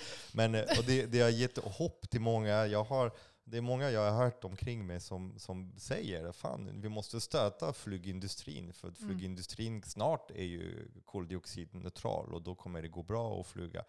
Och eh, det jag försöker varna det är att säga att den tekniken den är långt, långt, långt ifrån Ja. att, vara, att vara klar. Och den kommer inte vara billigt och den kommer inte vara smidig och den kommer inte finnas för alla framförallt. Det kommer vara för verkligen ett rad utvalda som kommer kunna göra sådana korta flyg som är, som är för vätgas måste, måste Mm. frysas ner och då är den fortfarande fyra gånger, fyra gånger större. Ja. Och sen, den finns inte naturligt heller. Det är så lite, den måste tillverkas. Så på något sätt kommer vi ändå behöva koppla eh, vätgasfabriker i koppling till kärnkrafter och vattenkrafter och använda eh, förnybar energi som man skulle kunna laga mat med. Man Ja, skulle men, kunna, och där har du väl grejen. Så. Mm. Var, ska, vad ska den här energin eh, användas till? För det man hela tiden, när man pratar om det där, då pratar vi ju igen som att framtiden kommer vara som att dåtiden har varit.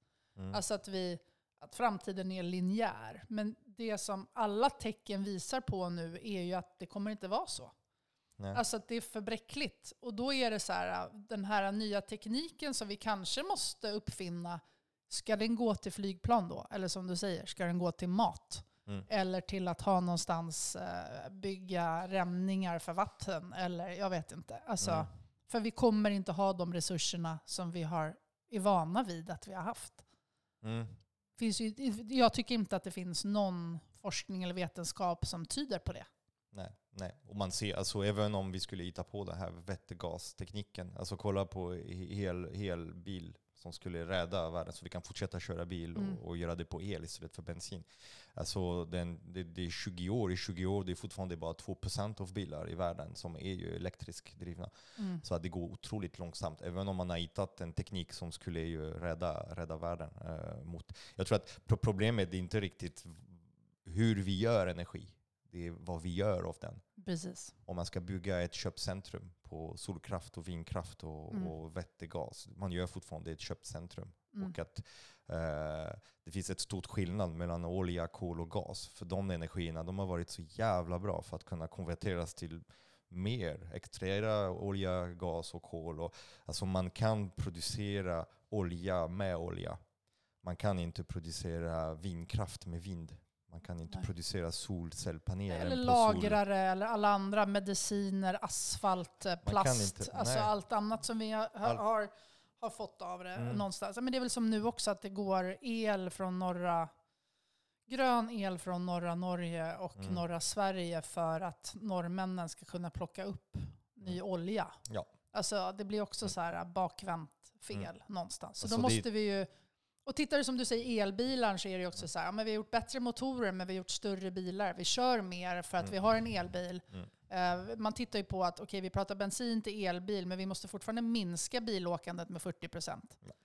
Och det är väl det där minskandet som blir fel i våra hjärnor också tror jag att det hela Men det är tiden också känns fel för negativt. vårt, för vårt ekonomisystem. Ekonomisystem är precis. byggt på tillväxt. Vi Ja. ska växa, växa, växa i ett, Mm. i ett värld som är i slutet. Mm. Så att eh, det, det är lite... Jag kan tillägga eh, elf, nästan hälften av alla vindkrafter på jorden de används på oljeplattformar Mm. och i oljeextraktion. Eh, Det betyder att vi använder vindkraft. Och vindkraft är tillverkat på mineraler som extraherat från Mm. marken med olja. Och de, alltså de byggs med Mm. olja. Och de är gjorda av de är ett stort oljeberg.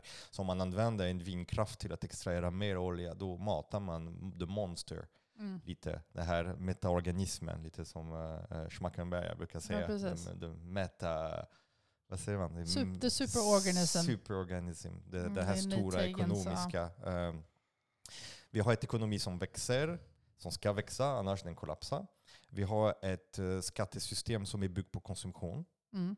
Eh, momsen finansierar det mesta. Vi har ett eh, arbetsliv som finansierar resten med Mm. arbetsgivaravgift och skatter. Eh, hur kan vi finansiera vårt samhälle om vi slutar köpa nya prylar och börjar använda återbruk, laga sin brödrost som du gjorde sist, Mm. eh, laga sina kläder, eh, köpa second hand, köpa begagnat och jobba mindre för att värna om sin, om sin välmående. Mm. Har du någon? Alltså jag sitter ju inte på, eh, eh, sån ekonom är jag inte. Men jag, alltså det finns ju alltifrån, det finns ju system, alltså donut, donut economy som är, ja men hur kan vi möta människors eh, behov? är en, liksom det lägsta nivån på ekonomin och det högsta är så det fortfarande är inom planetära gränser. Och det testas ju Mm. på vissa delar i Sverige, men i, i Amsterdam, i Paris en viss del tror jag också. Eh, det finns ju degrowth, postgrowth, det finns ju medborgarlön, det finns ju en massa olika som väldigt många människor lägger väldigt mycket tid på. Cirkulära ekonomier och så vidare. Eh, så att jag tror att igen att det är normerna som att vi är så här, det här systemet är det vi har och då måste vi hänga oss fast vid det. Sen är inte jag någon ekonom som ska säga, men jag tror att först måste vi erkänna att det här systemet vi har inte lönar oss. Alltså, och då så här, hur kan vi gå ihop och prata om det? Och det är väl det jag tänker också, så att ser man på H&M som exempel så är det så här, de, eh, det kom ut någon forskning nu att de måste minska sin produktion med 75% för att ens vara i närheten av att vara hållbara. Mm. Och det pratas Alltså det ju inte antal om. plagg de tillverkar. Ja, precis. Produktion ska så, ner det, så, det är, 75%. så det är Mm. produktionen som ska ner. Men man pratar Mm. ju bara om att vi har en conscious collection eller det är återvunnen pepp eller det är bla bla bla. Mm. Och jag har fortfarande inga företagsledare som går ihop och säger så här, det är problem att vi har kvartalsrapporter för då måste vi tänka kortsiktigt. Mm. Det är problem, alltså så man går aldrig på själva systemet. Och skulle man gå ihop och göra det, då börjar vi ju snacka om att man vill ha en förändring och inte bara satsa grönt. För det, Mm. Men företagsledare, alltså det är en VD. En VD är en marionett som drivs av ett Ja, men styrelse ta och styrelserna ägare. då. Ta styrelse och ägarna inte- om folk ja. skulle gå ihop så. Då. Alltså, förlåt, det kanske var fel att säga VD, Ja. men jag menar just att För det jag har sett att Själva vissa, grunden- Jag har träffat några VD som har försökt att göra skillnad och Ja, så, då blir och de så ju bara ryck- bortplockade. De- de, ja, de eh, ryker. bort för att Mm. de ska gynna, en VD ska gynna Ja, aktieägarna, Ja. inte riktigt eh, det, det hela. Mm. Ja, men det är väl hela det grund. Okej Mm. då, aktieägarna, vilka det nu än är. Och det är väl det som är problemet också, att man säger företagen. Men vem är det då som styr det här företaget? För det är inte vdn. Men styrelsen då? Men de är flera stycken. Så vem Mm. är det egentligen som driver? Och tittar man bara på för, företaget som en... Då är ju företaget bara ett papper som ska gå med vinst. Men där Ja. tror jag igen att vi måste också fråga, alltså jag tror vi måste börja prata mer klass. Och det här tycker jag också blir problemet. Alltså, så får man börja prata om så här, jag vill inte ha evig tillväxt, då blir jag kommunist. Eller om jag Mm. säger så här, vi måste börja prata om klass och pengar. Då blir Det- man också kommunist. Alltså, det har så varit här, ett fullord, alltså degrowth har varit ett fullord att Ja. använda. Oh, så här kan man inte. nej, och då är det också lite så bakvänd. Liksom. Ja, Men jag tror att vi måste aktivism. prata om som nu, eller bara med AI eller vad som helst, när alla nu Mm. kommer få sparken. Alltså, är det för att företagen inte har råd eller är det att vi inte har tillräckligt med vinst? Alltså vi är vana vid en vinst. Och vad går alla pengar som faktiskt skapas fortfarande? För det, det ser man ju. Alltså det är väldigt många företag som det går väldigt bra för. Men Mm. det är ändå en kris. Hallå, alltså varför blir vi inte arga om det? För att vi inte kan tillräckligt mycket om det ekonomiska systemet heller. Ja, och att om det inte rör sig så mycket längst upp på företagande, det är på grund av också att men de flesta som sitter högst upp, de har lite alla sina ägg i samma korg. Alltså man måste också tänka, precis som någon gör en portfölj av aktier för sin pension, man stoppar inte alla, alla sina pengar på en och samma bransch, man Nej. blandar. Och att det vi ser idag, vi lever i en värld där även problem skapar ju, skapar ju BNP-ökning. Alltså om, om, om, om någon krockar med sin bil och skadar sig allt ordentligt, då höjs eh, landets BNP. Mm.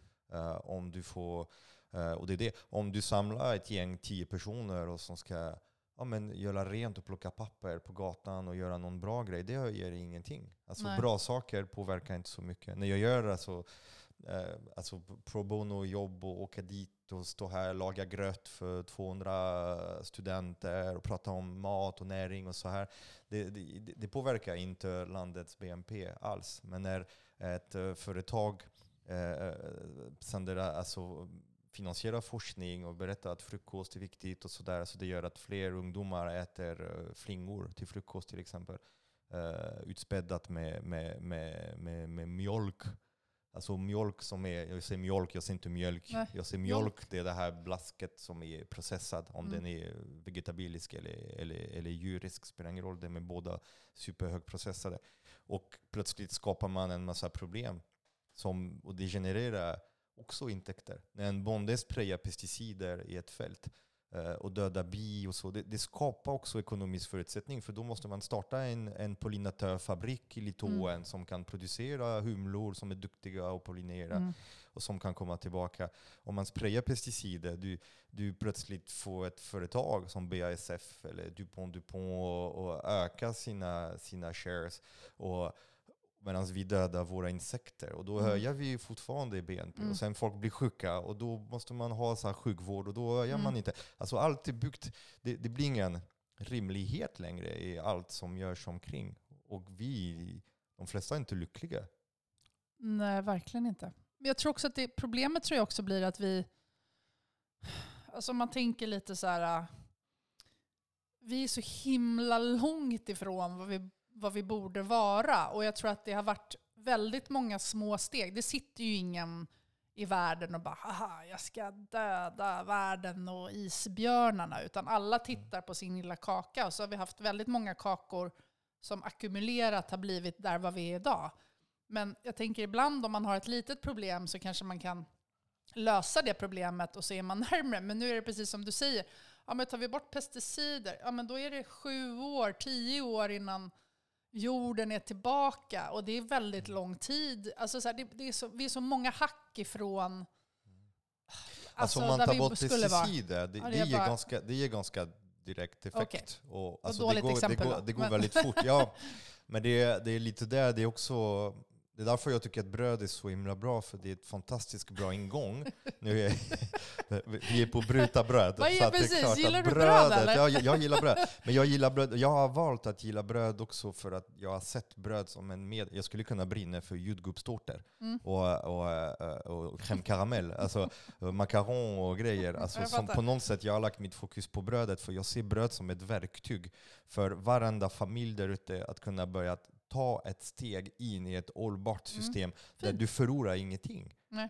Du förlorar ingenting och du tappar ingenting och du får dessutom mer. För du får mer fiber i din kropp, mer Mm. mineraler och du får bidra till ett, en värld som är, som är schysst för alla. Mm.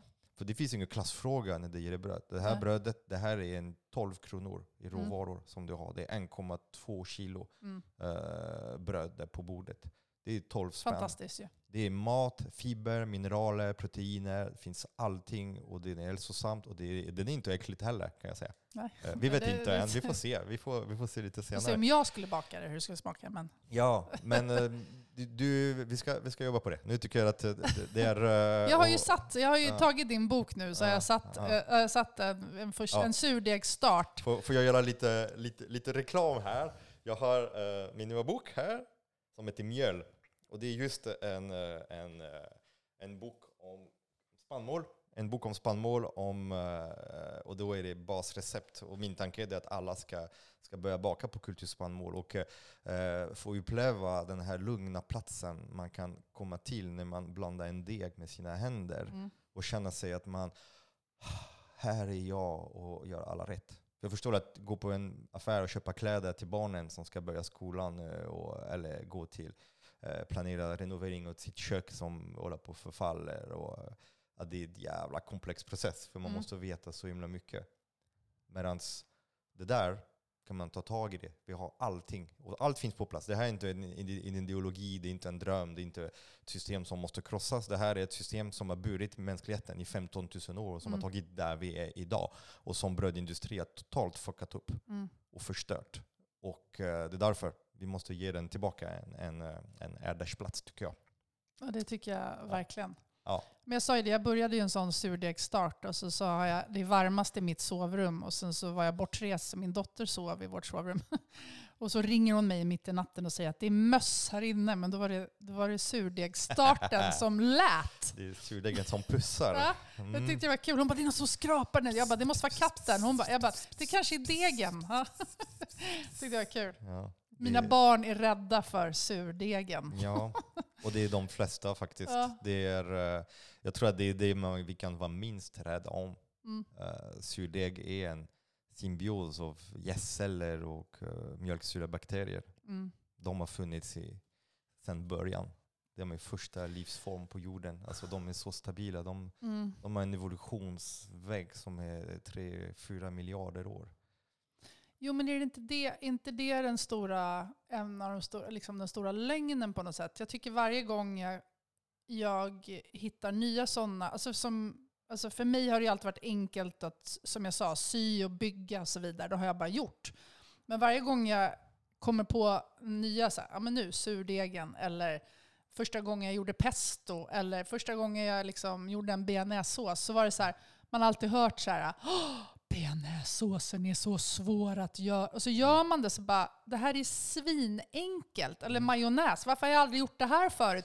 För vi har typ blivit lurade att det ska vara en sån, Mm. det ska ta så mycket tid, det ska ta, men, men att det kanske ger någonting annat medan man gör det.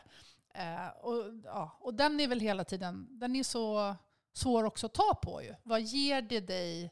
Alltså du säger till mig nu, ja, men när du håller på med den här surdegen och du står där med den här degen, men man måste också förstå att många människor där ute kommer bara säga, ja men det där är inte för mig. Jag bryr mig inte om det där. Alltså vi är Mm. så långt igen från det. Jag kan ju fatta det och försöka ge mig in på det, men Mm. det, De, de, de flesta kanske inte förstår och är bortkopplat från verkligheten. Alltså det är så lätt att vara bortkopplat och sen man har blivit inlärt. Alltså alla har sagt att bröd är svårt och man går på nätet nu och det finns så många recept, så många metoder och det är så, känns så krångligt. Tre dagar tar det att göra ett bröd. Eh, men, Ja, eller bara om du tar lite Mm. fel i måtten i bakreceptet, om det nu är med, inte med kulturspannmål, så kommer ingenting komma ut. Eller så Mm. att det, det ska vara så precis och, och så himla... Alltså så att vi, och vi har ingen det ett tilltro till oss. det handlar om förståelse. Ja. Så, fort, så fort du har förstått, då är det klisterklart. Och det är så jag undervisar bröd. Mm. Det är därför, alltså i själva podden på, på Youtube-kanalen, alltså Mm. ni som lyssnar på podcastplattformar, då har ni en, eh, ett, eh, ja, bara ljudet och det är bara podcasten. Men om ni går till Youtube-kanalen som heter också Bryta bröd, Mm, Då kan ni se hur jag dricker kan- kaffe med hela min kropp. Ja, det är bra. Då finns det också en filmad version där ni kan se Isabelle och mig. Och eh, där finns också, eh, mitt mål är att skapa också en, en plattform och ett community där Mm. folk kan mötas och där vi kan prata, diskutera, argumentera och sådär. Men också där alla kan lära sig att baka bröd. Eh, för jag tycker det är så jävla viktigt. Det är en sån så här viktigt skill som alla ska kunna baka bröd. Och eh, så fort man förstår att mjöl är en råvara Mm. Att surdeget är inte en varelse som behöver omsorg och kärlek och, och så, allt sånt där tramp som eh, alla säger. Då är det superenkelt. Det gäller bara att förstå. När man förstår kemin av ett bröd och fermentation och det fungerar. Och Mm. det är enkelt. Du ger mig 30 minuter och jag Mm. kan förklara för dig om, om du är så mottaglig, lugn och lyssnar verkligen. Jag kan berätta på 30 minuter exakt och öppna alla stängda dörrar. Mm. Och då plötsligt blir man fri och kan, och kan faktiskt göra någonting som känns jätte, jättesvårt. Mm. Jag tror det, Det gäller, det gäller allting. Mm. Förståelse. Är det inte äh, äh, det stora problemet att man, man ser allt men man inte förstår riktigt. Så då blir man lite mer så passiv i, i sitt beteende. Men jag tänker också att vi blir lite lurade i att alltså så här, de flesta har inte tillräckligt med tid. Men vi glömmer bort att vi spenderar två, tre timmar per dag på sociala medier och det Mm. ackumulerar. Eller, fyra, att- eller Eller fyra, fem, eller man tittar på, på tv, eller man, eh, Mm. man stressar och gör någonting annat. Så att vi, och, och, och det är också att vi blir matade med sociala medier och alla grejer. Alltså gör ju hela tiden att, och det är ju gjort som godis. Mm. Så att vi glömmer bort andra saker. Så att, och, och, jag- eller jag tänker bara på alla, så här, vad, man ska gå och köpa en kaffe. Då ska du välja mellan 30 olika kaffe. Alltså bara den, vi lägger så mycket tid på att ta onödiga beslut att vi inte längre orkar bry oss om det som är viktigt, tänker jag. Mm. Och, och det blir också problematiskt, för då, säg till någon som är jättestressad och mycket på jobbet och det är barn och det är annat och man ska skjutsa och man tror att man behöver skjutsa och vara med hela tiden. Och så här, att ens, det gäller ju på något sätt, tänker jag, att stoppa hela det här, backa lite. För att kunna, alltså det här med att få perspektiv tror jag är viktigt. Och det Mm. tänker jag ganska mycket på. Hur får man perspektiv när man är mitt i något? Hur gör du med sociala medier själv? Alltså är du mycket ute Ja, jag är ju och tyvärr det. spenderar mycket tid på? Jo, jag tycker ju det. Jag, Mm. Det är ju en del av mitt jobb. Mm. Och en del av mig är så här, jag vill bara lägga ner det. Men det finns ju två, två sidor av det. För jag, Mm. jag spenderar också mycket tid att lägga ut saker. Sen jag också följer de som jag är bara... Alltså Mm. jag har en annan Instagram, hemligt Instagramkonto. Där jag följer bara det som jag vill ha omkring mig. Mm. Så om jag vill kolla, kolla i ett flöde, då blir den flöde. Och jag tycker att typ ditt flöde, den, den påverkar mig positivt. Mm. Men så är det för mig Medan också. om Mm. man hamnar på, man måste om, alltså följa, om, alltså om, följa omvärlden. Jag går på så ställe och sådär och så då klart jag, jag följer dem. För det, det blir Mm. en, men det blir, den, den flödet tittar jag inte i alls. Jag försöker inte mata med mig. Och där är en, en, en grej jag gjorde för, för ett tag sedan. Att försöka omringa med vilk, vilket konstellation, vilket eh, landskap jag vill ha omkring Mm. mig. Och vad är, det, vad är det jag vill bli matad av. Och då är det, vi pratade lite om YouTube innan, alltså för mig att betala 100, 130 spänn för att slippa reklam, Mm. det är livsviktigt för på Mm. YouTube finns sjukt bra material. Alltså, Mm. YouTube kan man, man kan lära sig att göra bomber och man kan lära sig att baka bröd. Alltså, Mm. man kan, det- är också, eh, och för mig det är så himla viktigt att kunna ju möta, eftersom precis som du reser inte, flyger inte, alltså det, jag har vänner i USA, jag har vänner på andra sidan världen och de har så sjukt bra insynpunkt på saker, och så Mm. bra och idéer och tankar. Och, och att då kan jag hålla igång Mm. med dem, men på ett sätt som inte, som inte får någon störning omkring. Ja, men jag tror också det. Man måste kurera Mm. sin algoritm någonstans. Kan vi inte bara uppmana alla? Mm. Alltså, gå på ditt flöde, ta bort allt skit som inte Mm. ger dig någonting. Ungefär som att gå i vinden och kolla allt du inte använt på två Ja, år. Att man försöker sälja den eller ge bort den så att någon Mm. annan kan ta nytta på det. Att man går in och försöker omringa sig av bra, bra konstellationer av bra saker. Med folk som, som är lite mer, eh, ja men, inte bara gulligull eller filtrerat som bara den. För jag tror att det Nej. är också en bild av, av, eh, av livet som blir, eh, som blir inte så positiv i längden.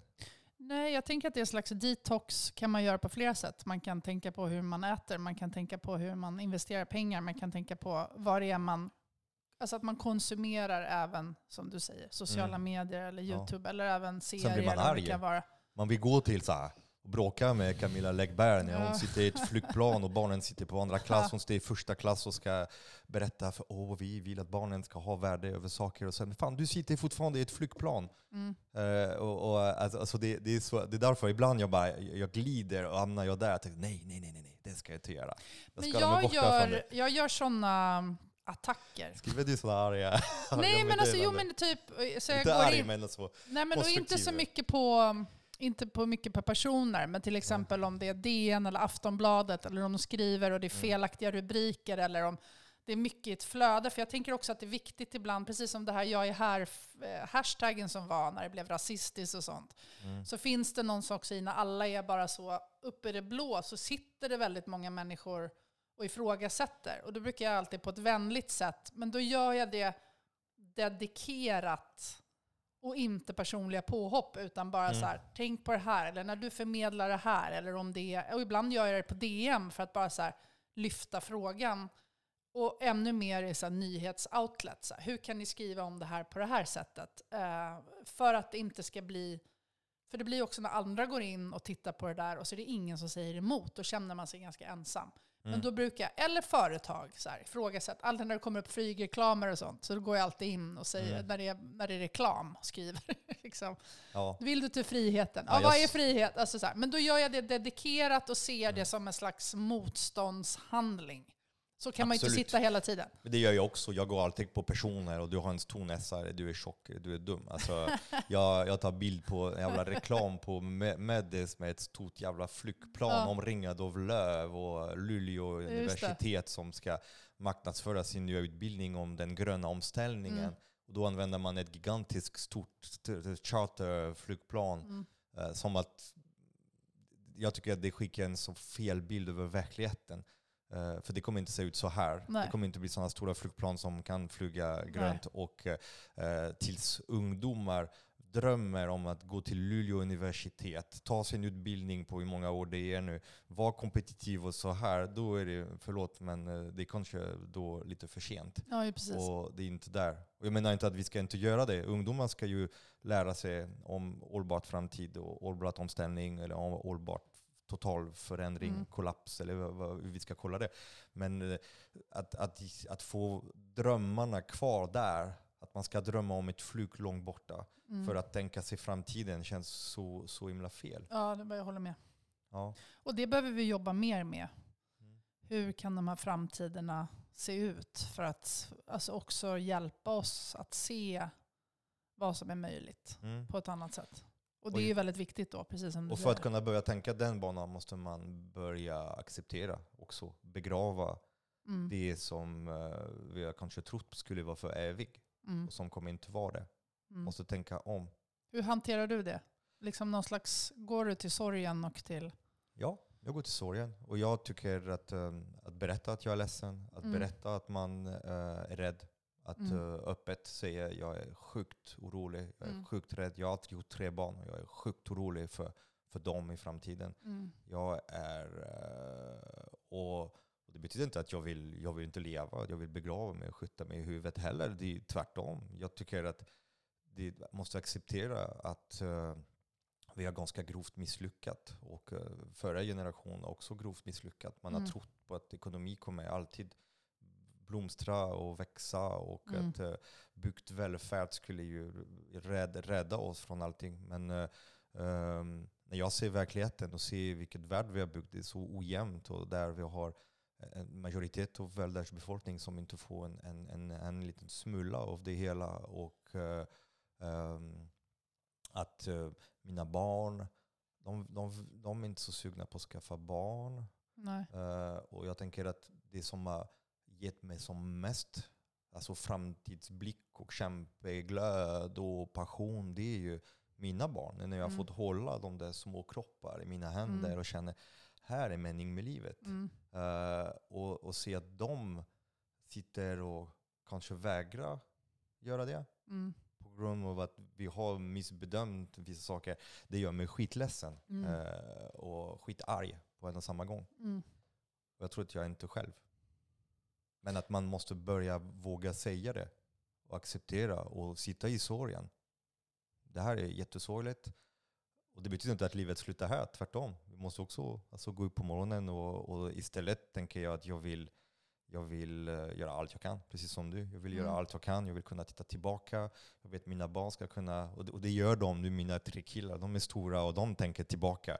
2005, 2007, 2010 och den här jävla utbrott de gjorde för alla ville äta mat när vi skulle, uh, när vi skulle åka, åka tåg upp och det fanns ingen mat att äta på tåget. Så det här finns ingen mat. Och, och de var så arga på mig. Jag kommer ihåg min exfru var så pissförbannad på mig. Jag tyckte fan det är så jävla dumt. Kan vi fan inte bara ge det och hålla på så här? Så nej. Och, och, och samtidigt, jag vet att det har präglat dem. Och det har gjort dem till de, mm. de, de, de är nu idag. Och att på något sätt känner jag mig ändå lite, lite stolt över att... Eh, jag tänker på mina föräldrar som var också likadana. Mm. Som också, och, och, och mina barn, hur vilket motstånd de har varit mot mig. De har varit mitt största motstånd. Mitt mm. största drift och mitt mm. största motstånd. De som har utmanat, utmanat som mest. Mm. Uh, alla som har jävlats med mig, och det är många, de kommer inte i närheten av vad, vad mina barn har jävlats med mig. och det blev bra ändå. Ja, vad du ser. Ja, men det är väl också att man måste se att den här äh, att jävlas, eller vara arga nu, eller att vi mm. ifrågasätter. blir ifrågasätter och bångstyr, det kommer ifrån, känner jag, supermycket kärlek. Det är ju liksom mm. därför, om det nu är kärlek till naturen, eller till medmänniskor, eller vad det nu är, eller till mina barn, så är det ju därför jag kämpar. Liksom. Det är mm. ju inte för att jag vill vara en jobbig... Alltså jag, liksom, hatar ju att vara den här partypoopern hela tiden som igen ska ta upp det. Men jag känner bara så här, jag, jag gör ju det här för någonting större. Och inte för att sätta någon slags helgongloria på mig själv, för det är långt ifrån. Men mm. jag försöker i alla fall. Och det är där, där ligger nog min frustration mest, tror jag. För det är så att om vi alla skulle liksom våga erkänna hur fucked up det är, då har vi ju chansen att faktiskt göra någonting åt det. Men mm. när vi fortfarande går med någon slags skygglappar, det är då det är det är då det blir kaos mm. någonstans. Och jag tänker igen om du får en cancerdiagnos som du pratade om innan. Mm. Det jobbigaste är ju att gå och vänta. Och jag vet inte vad alla går och väntar på. Man går och väntar mm. på att någon annan ska göra jobbet. Man går och väntar på att så här, eh, och det är alltid så, eller så, jag ska spela in podd, eller jag ska göra det nästa vecka. Gå och vänta fram till det är ju jobbigare än att när man väl är där. Det säger ju de flesta. Mm. Så att, ja. Är du ofta bjuden på fest och Jag blir aldrig bjuden längre. Nej, nästan, nästan aldrig längre. Och jag har verkligen så backat nu. Så jag är ja. som du sa, så här, familj och ofta liksom nära och gamla vänner så försöker jag så här, om ingen tar upp det, då liksom pratar klimat och världs, liksom så här, då tänker jag inte mm. börja. För att jag orkar inte. Jag måste liksom välja mina fighter. Mm. Men äh, jag blir ju en vandrande samvete på något sätt. Mm. Och det har varit en jätte, jätte, jättesorg också. Alltså så här. Och det är ju jobbigt liksom. Jag vill inte vara den här arga personen. Nej. Jag, jag ser mig inte som den arga personen. Arg är medveten. Ja, jag är medveten. Alltså, mm. Men det är också svårt när man väl börjar se att inte se längre. Det går ju inte. Mm. Um, men jag har ju också fått nya vänner ja. och bekantskaper ja. som ger mig jättemycket. Vi kan bjuda varandra. Ja, precis. vi sitter ju här. Då kan vi prata om annat än klimat. Och, ja, precis. Nej, men man behöver ju inte prata det hela tiden heller. Men det finns ju där. Det är ju inte så att människor som inte agerar inte tänker på det.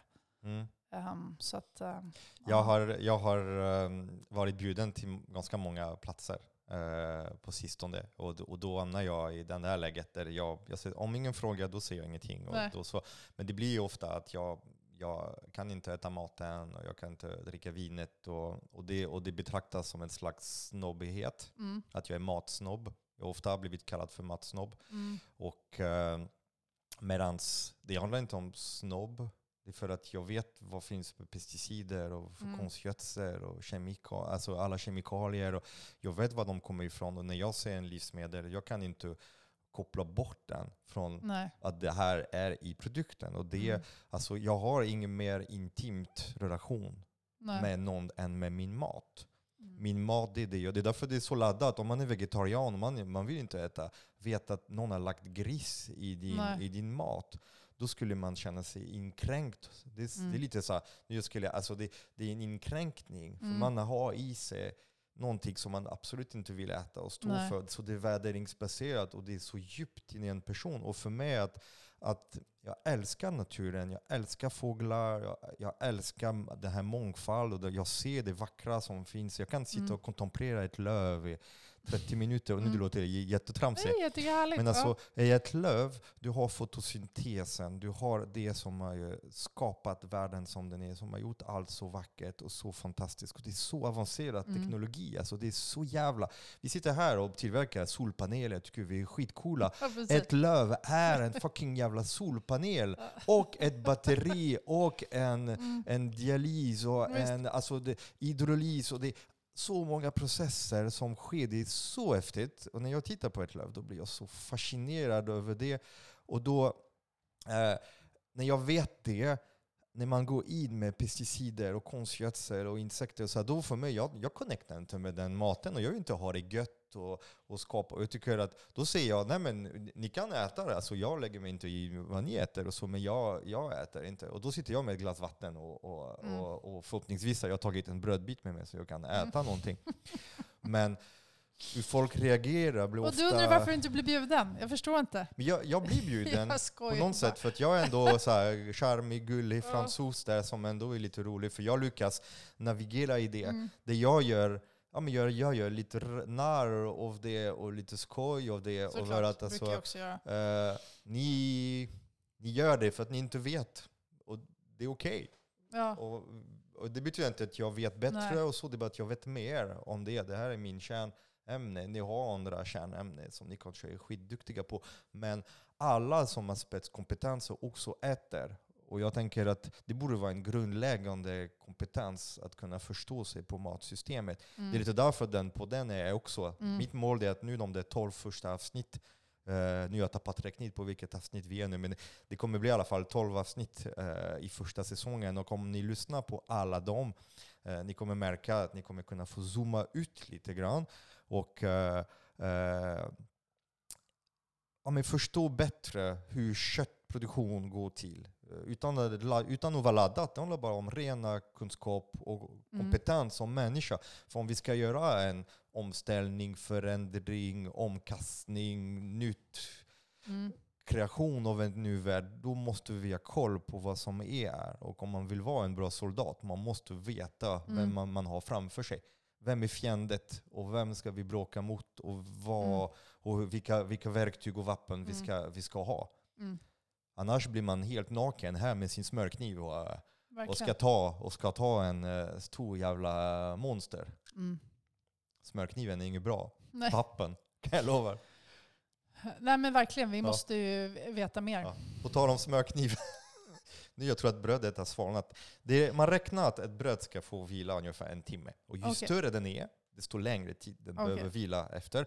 Och ju mer densitet är högt. Mm. Och det vill säga att nu har jag bakat med fullkornsmjöl. Mm. Så det här är ett svedjeråg och en... Eh, jag, jag vet att du har lite koppling i Dalarna.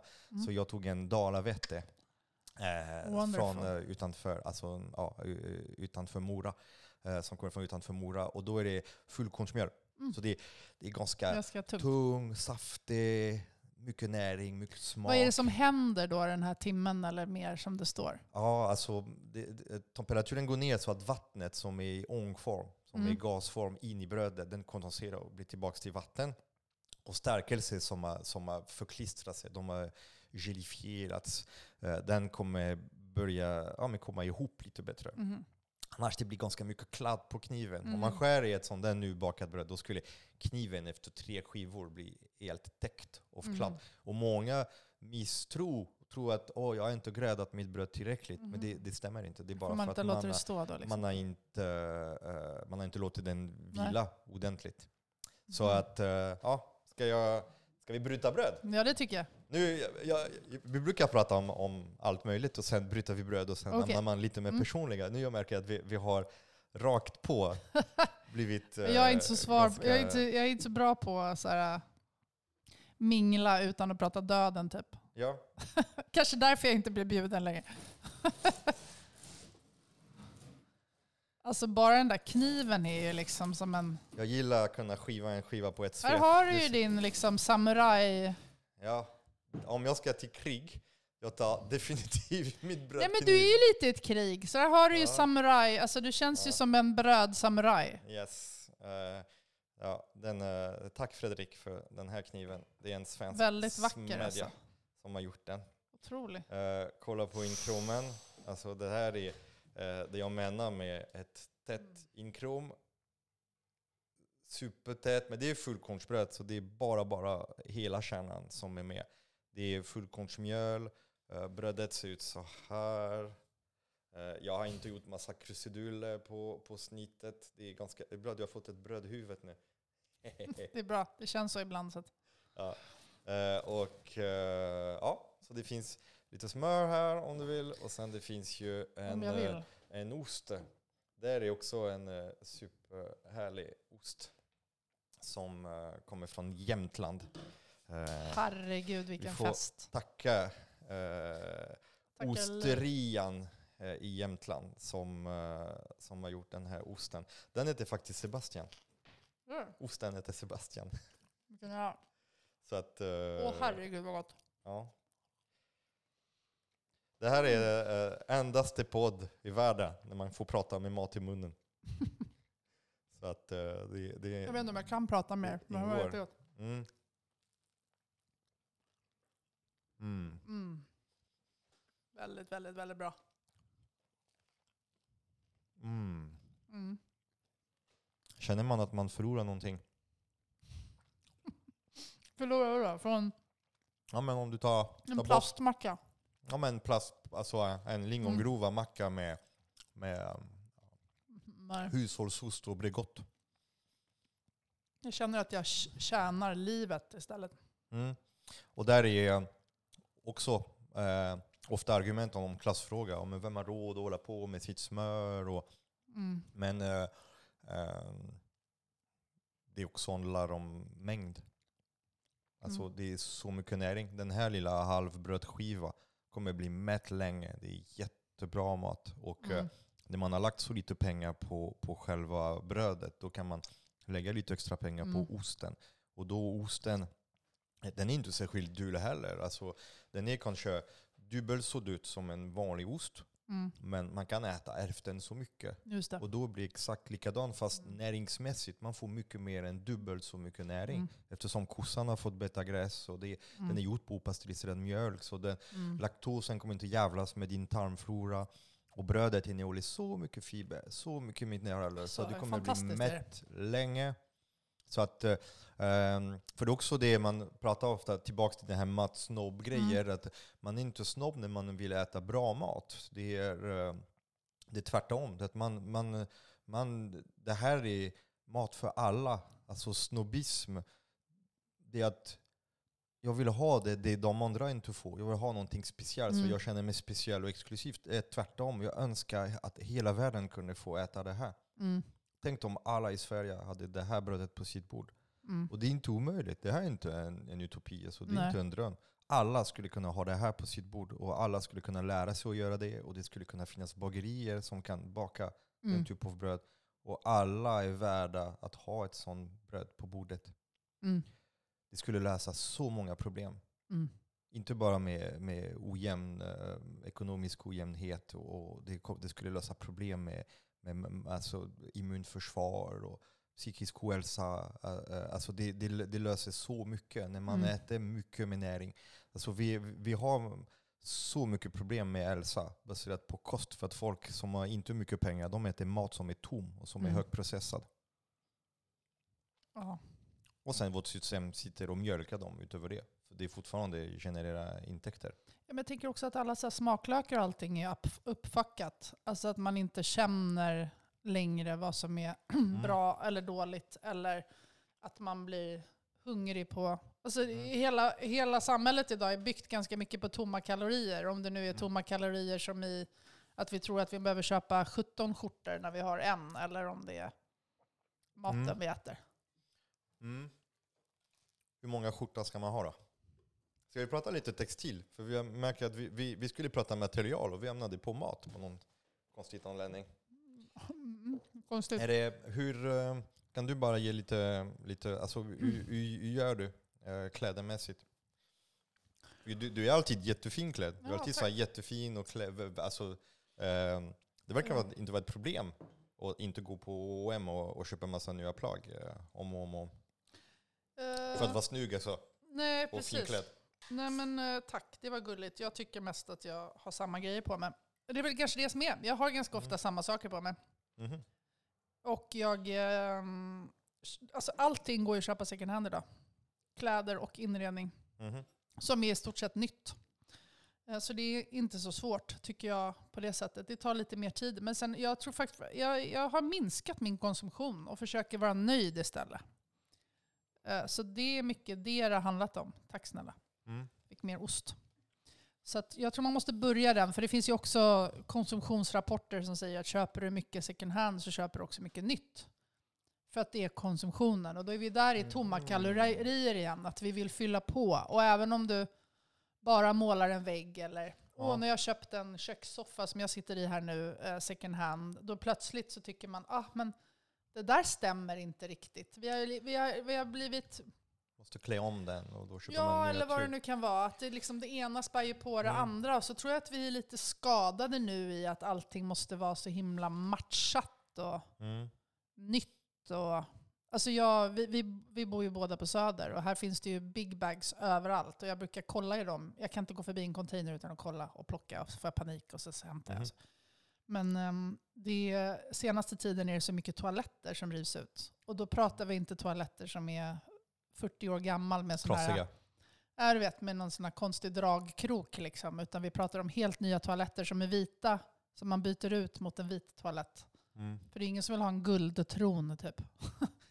så det är så här, och det är, så- då undrar man så här, folk vet inte hur man städar längre. Alltså så här, Mm. vad är grejen att vi ska byta till den perfekta vita? Alltså kom Jag har igen. alltid drömt om en sån här japansk toalett som, vet, sån, som, som spolar, som spolar, och, ja, och som kastar bidé. varm luft. Men jag, jag har hållit mig bort från det för jag har inte kunnat ta bort en befintlig toalett som Ja. fullfungerande för att få lite varmluft i, i röven. Alltså det är, fast det, det är ändå en, känns som en här live goal. Någon, så jag, jag, åker, jag åker till Brutalisten och äter.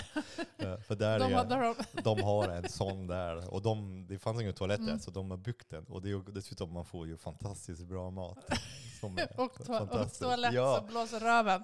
Ja, så om man är sugen Gillar på... du inte maten kan du ändå... Ja, ja men eller man, jag gillar båda också. ja, jag det blir, bara. Det var bara det kul. blir så här, lite- ja. det ena om...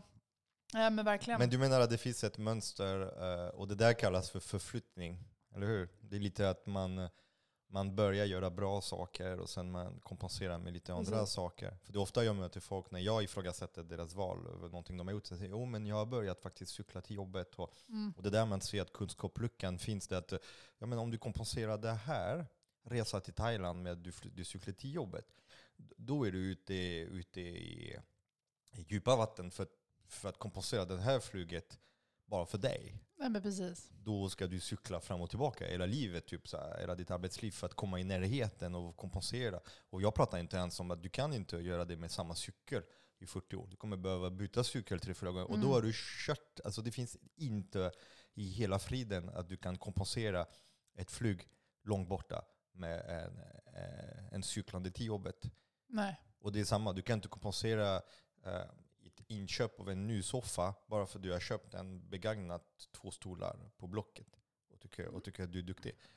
Hur, hur, hur kan man parera Det det, är någon här? slags skulle- budgettänk som vi tänker att vi har. Att vi, Mm. alltså man kom, lägger i olika fack. Ja, man, Ehm. man äter mindre kött och sen köper man en ny iPad. jag och, tror att det alltså, är för igen att vi vill göra det, vi vill ju göra det enkelt för oss. Och mycket i samhället är väl skapt för, men lite som vi var på innan, att det är enklare att köpa bröd i affären och baka det själv.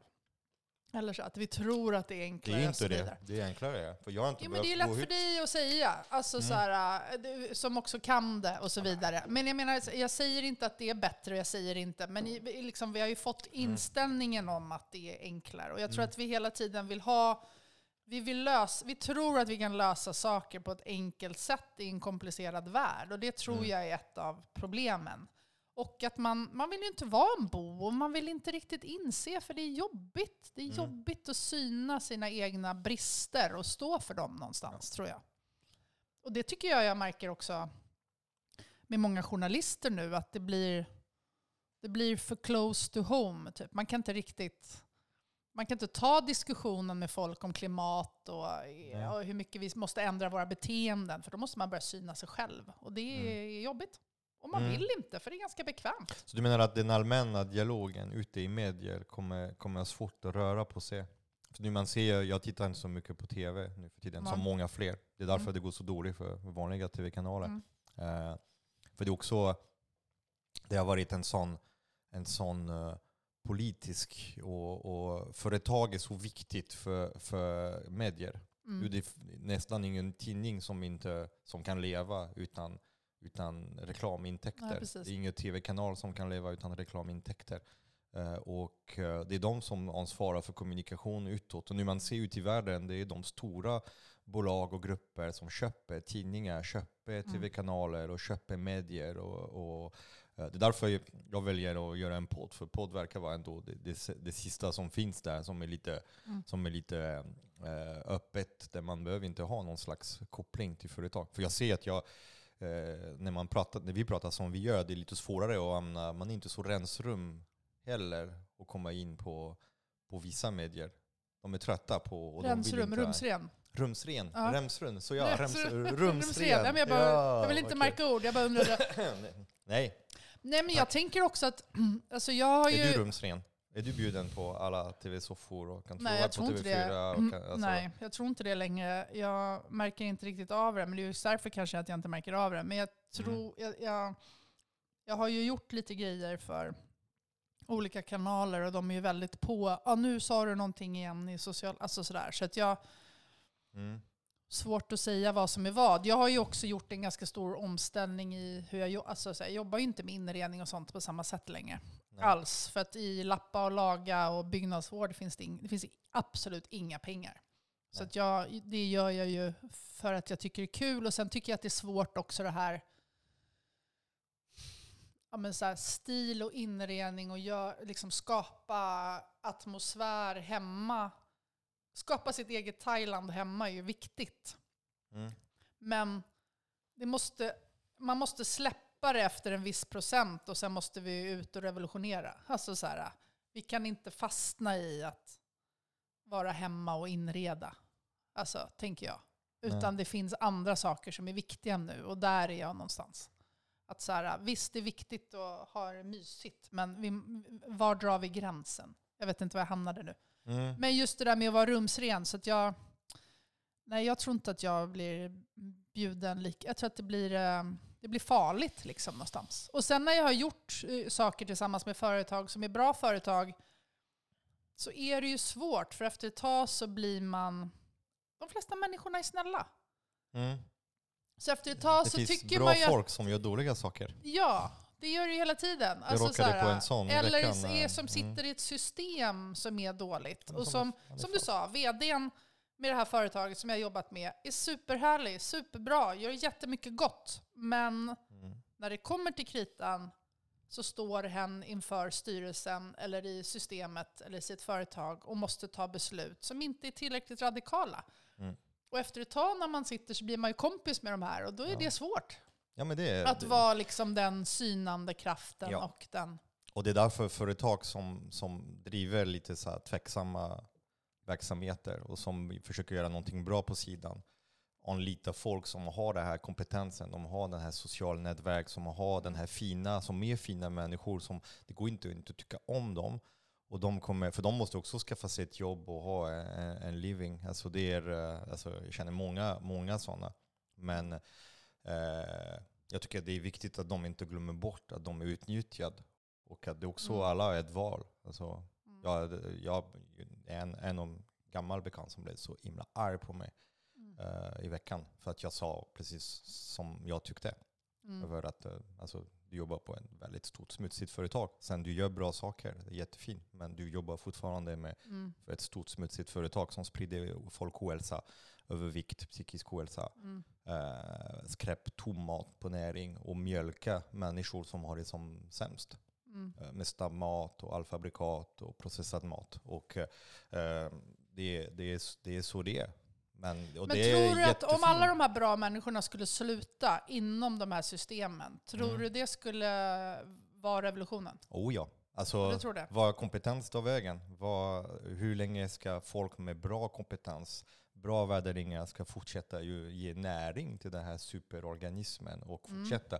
När det blir, om folk slutar och börjar hitta andra, andra verktyg, andra medel, om alla ska vara lite mer konsekventa. Alltså det är inte att jag sitter utan jobb. Jag sitter inte utan resurs. Jag har aldrig gjort någon samarbete med de stora företagen. Jag har aldrig jobbat för ett stort smutsigt företag. Jag, och jag, det funkar. Det funkar också att säga nej till. Och det där, så länge Jo, man men där har ju varit skillnader lite tror jag med dig och mig och den nischen som du har haft. Alltså för mig har det ju Mm. blivit en jättestor skillnad. Och inte alls lika lätt. Jag tänker också så här, du, du är du och din personlighet och din kunskap som du har byggt upp. Jag kommer någon annanstans Jag är också kvinna. Eh, Mm. Vi är båda vita. Alltså så här, vad har vi för... Alltså det, man sitter ju på olika slags förmågor. Mm. Jag tänker att jag märker också väldigt många som ibland hoppar av och så blir man en droppe i havet. Och den här personen som sitter lite som en bromskloss i de här stora, att de också ibland fyller en funktion. Mm. Men att man måste vara mycket mer checka av värderingarna. För att jag tror, när jag träffar många sådana som sitter inne i systemen, så det går till en viss punkt. Och då är det så här, okej, jobbar jag emot och är som en bromskloss? Eller liksom procentuellt, hur mycket är jag bara en marionett? Mm. Så att jag tror inte att det är så svart och vitt där heller. För jag Nej, tror att nej. alla skulle hoppa av så skulle vi inte... Alltså att det, jag tror att vi har liksom olika roller. Liksom. Jag tror att det är en inbildning att det skulle bli så hemskt. Det är som att inte köpa 12 skjortor eh, i månad. Alltså man tror att man kommer vara mindre lycklig, att det blir mindre bra. Men jag tror att det är en inbildning. För vad det ger att känna, sig, alltså att känna att man gör faktiskt på riktigt skillnad. Mm. Inte behöva. För jag tror att även de som gör bra saker i en smutsig ramverk Mm. eh, försöker hitta essensen av det de gör. Jo men alltså om det inte är pengar, ofta Mm. det är okej men jag tjänar bra pengar, då är det värt att jobba med Mm. den här PIS-företag.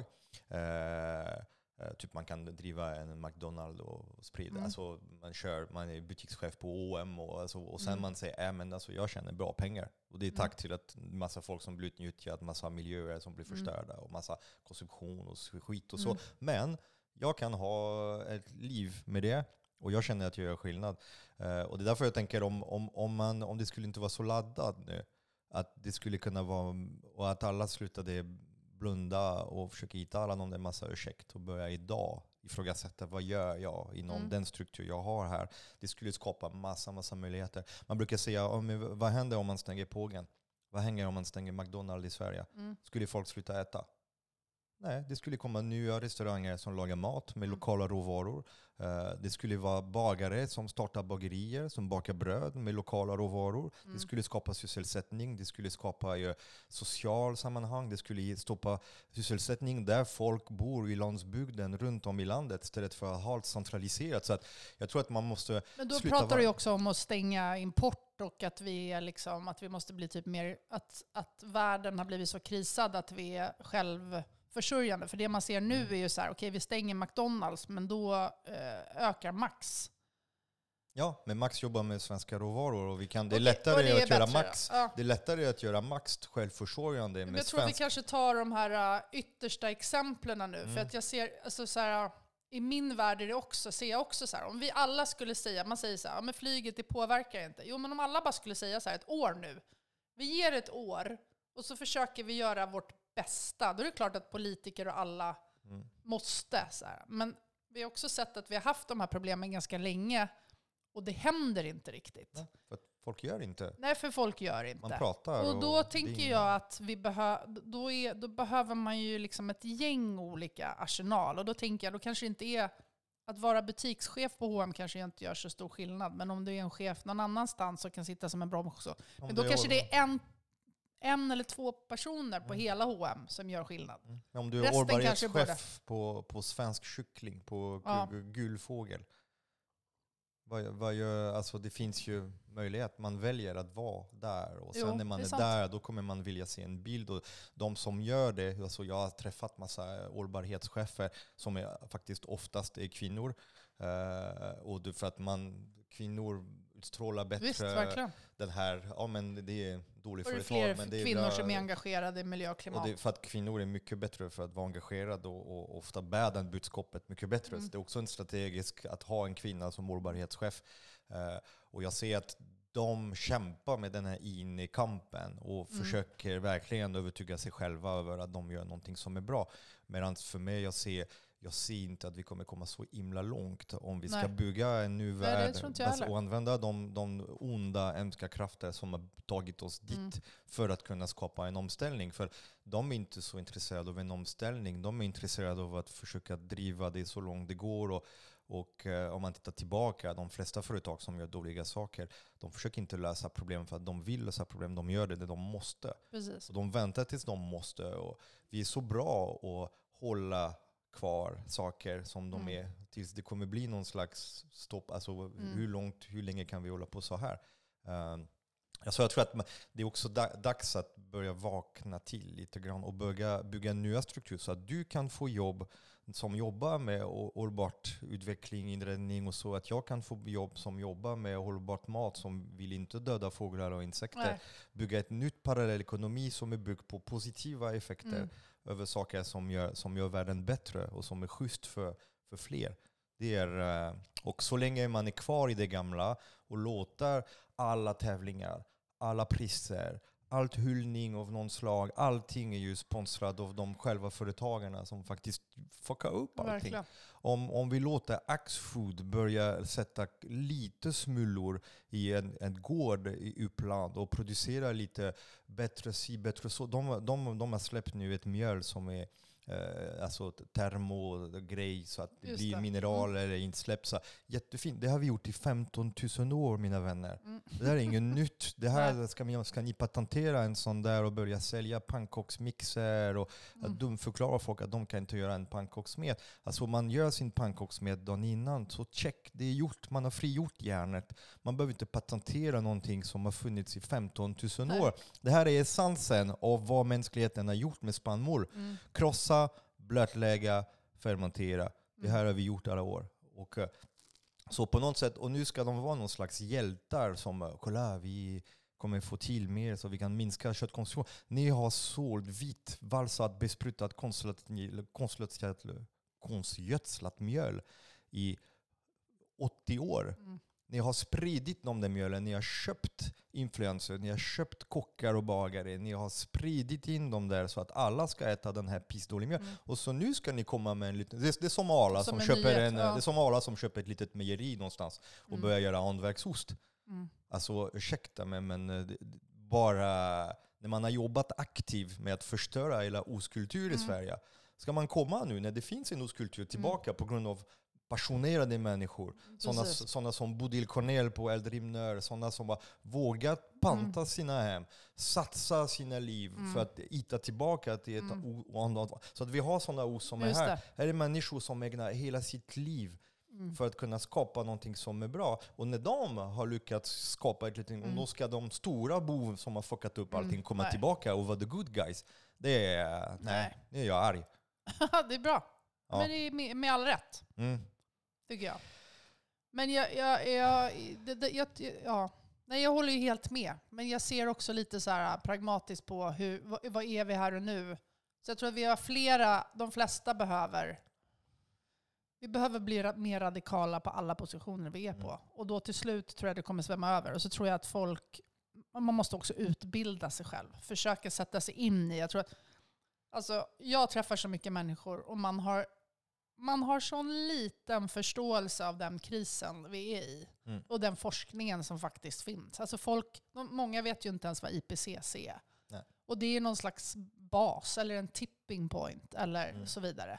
Och, och när det är, ja då är man ju ignorant. Så att Nej. det bara, Folk vet inte att risproduktion i världen släpper lika mycket Nej. metan än alla 1,5 miljarder kossor som rapar. nej. Jag tror inte ens att folk vet att det är 1,5 miljoner kossor på miljarder, förlåt, 1,5 miljarder kossor på jorden. Mm. Och folk vet inte hur matsmältningssystemet fungerar. Nej. Hur våra tarmar Nu fungerar. säger du folk, jag ser mig inte det. Jag har inte så jättebra Nej. koll på det heller. Nej, och det är där vi måste bygga ett nytt eh, bankkunskap. Och det är bra, Mm. vi har ChatGPT, vi har massa nya verktyg nu. Men, men alltså, ja. Det är lite så, man kan lära sig att göra bomber och, och Mm. göra massa eh, farliga patogener och Mm. så. Eh, men man kan också faktiskt lära sig och, och lära sig hur vår matsmältning fungerar. Mm. Om ni kan alltså, skriva vad är, vad är probiotika, prebiotiker, Mm. vad är tarmflora för något Mm. och hur många mikroorganismer har vi in i magen och hur Mm. det påverkar immunförsvaret. För allt finns där. Så att jag tror att eh, eh, man vinner. Jag tror att ledordet är att veta mer Mm. om man är medveten. För jag, ser, jag vet att många som, som lyssnar nu och tittar eh, har en hög utbildning, har en ganska ja, men, stabilt upplägg. Mm. Eh, och då finns det utrymme att faktiskt lära sig mer för att kunna vara en bättre ja, men svensk medborgare. Mm. Säger jag som inte ens är svensk. Jag är Nej men det är okej, Nej, men det var, eller en bättre världsmedborgare kanske. Men det är också så att har man, mycket, har man hög utbildning så tror man ju också att man har mer kunskap. än man- Alltså det är fel, större felmarginal. Så det är också ganska intressant ju, om man tittar på det. Mm. Men jag tänker också att är man inte beredd eller vågar eller vad det nu kan vara att hoppa ur det rådande systemet så kan man se till att det, att, eh, som du säger, typ folk som dig får utrymme. Kan man sponsra ett annat slags projekt? Kan man, jag satt på ett jättefint så här, framtids, eh, eh framtidsspaningsgrej förra veckan. Och så pratar man om så här, men vi måste prata om framtiden mer, och vi måste prata om det mer, och vi måste liksom bygga upp de här världarna så vi får inspiration och Mm. kan se framtiden på ett annat sätt. Och sen har vi samtidigt Stockholms stad nu som gör ganska mycket saker. De gör en bil, eh, bilfri zon nere i city, de gör naturparker och så vidare. Och så vidare. Mm. Och de bilderna som har kommit ut från det är typ ett överkryssat däck och så är det några så bilsnubbar som bara jätte, kan man inte få köra bil i city längre. Mm. Medan till exempel att det finns bilder från Paris när det är så Champs-Élysées och det är så här, istället för fyra vägar så är det folk går och äter glass. Och, alltså så här, då kanske man måste också se till så här, men kan vi lägga lite pengar på att bara hjälpa de projekten som redan finns? Eller Mm. de föreningarna nu är för att lyfta dem så de kan göra jobbet om Mm. jag inte pallar, Mm. tänker jag. Ja, jag, jag är trött på att de som gör bra ska leva på filantropiska Ja, pengar. Att det är filantropisk, det är jakten, hitta filantroper som är beredda. Och ofta filantroper har byggt förmögenhet på att göra skit, ja. pissdåliga saker. Ja. Eh, så att eh, det måste börja bli lite eh, engagemang också därifrån. Lite mer politisk och mer, mer pengar som går till... Mer radikalt på alla sätt. Om du Ja. tänker att du gör en förändring så måste du ju liksom lägga på en Mm. tio växlar på det. Mm, mm, mm. Minst. Typ. Ja. Fan vilken uh, berg och dalbana det har varit den här avsnittet. Ja. Tänker så att för alla er som, eh, för ni som lyssnar, tänk på att det finns också en YouTube-kanal som heter Bryta bröd. Och där kan ni få lite extra material, bland annat det vi pratar om nu, om bröd och surdeg och hur man lär sig att göra surdeg.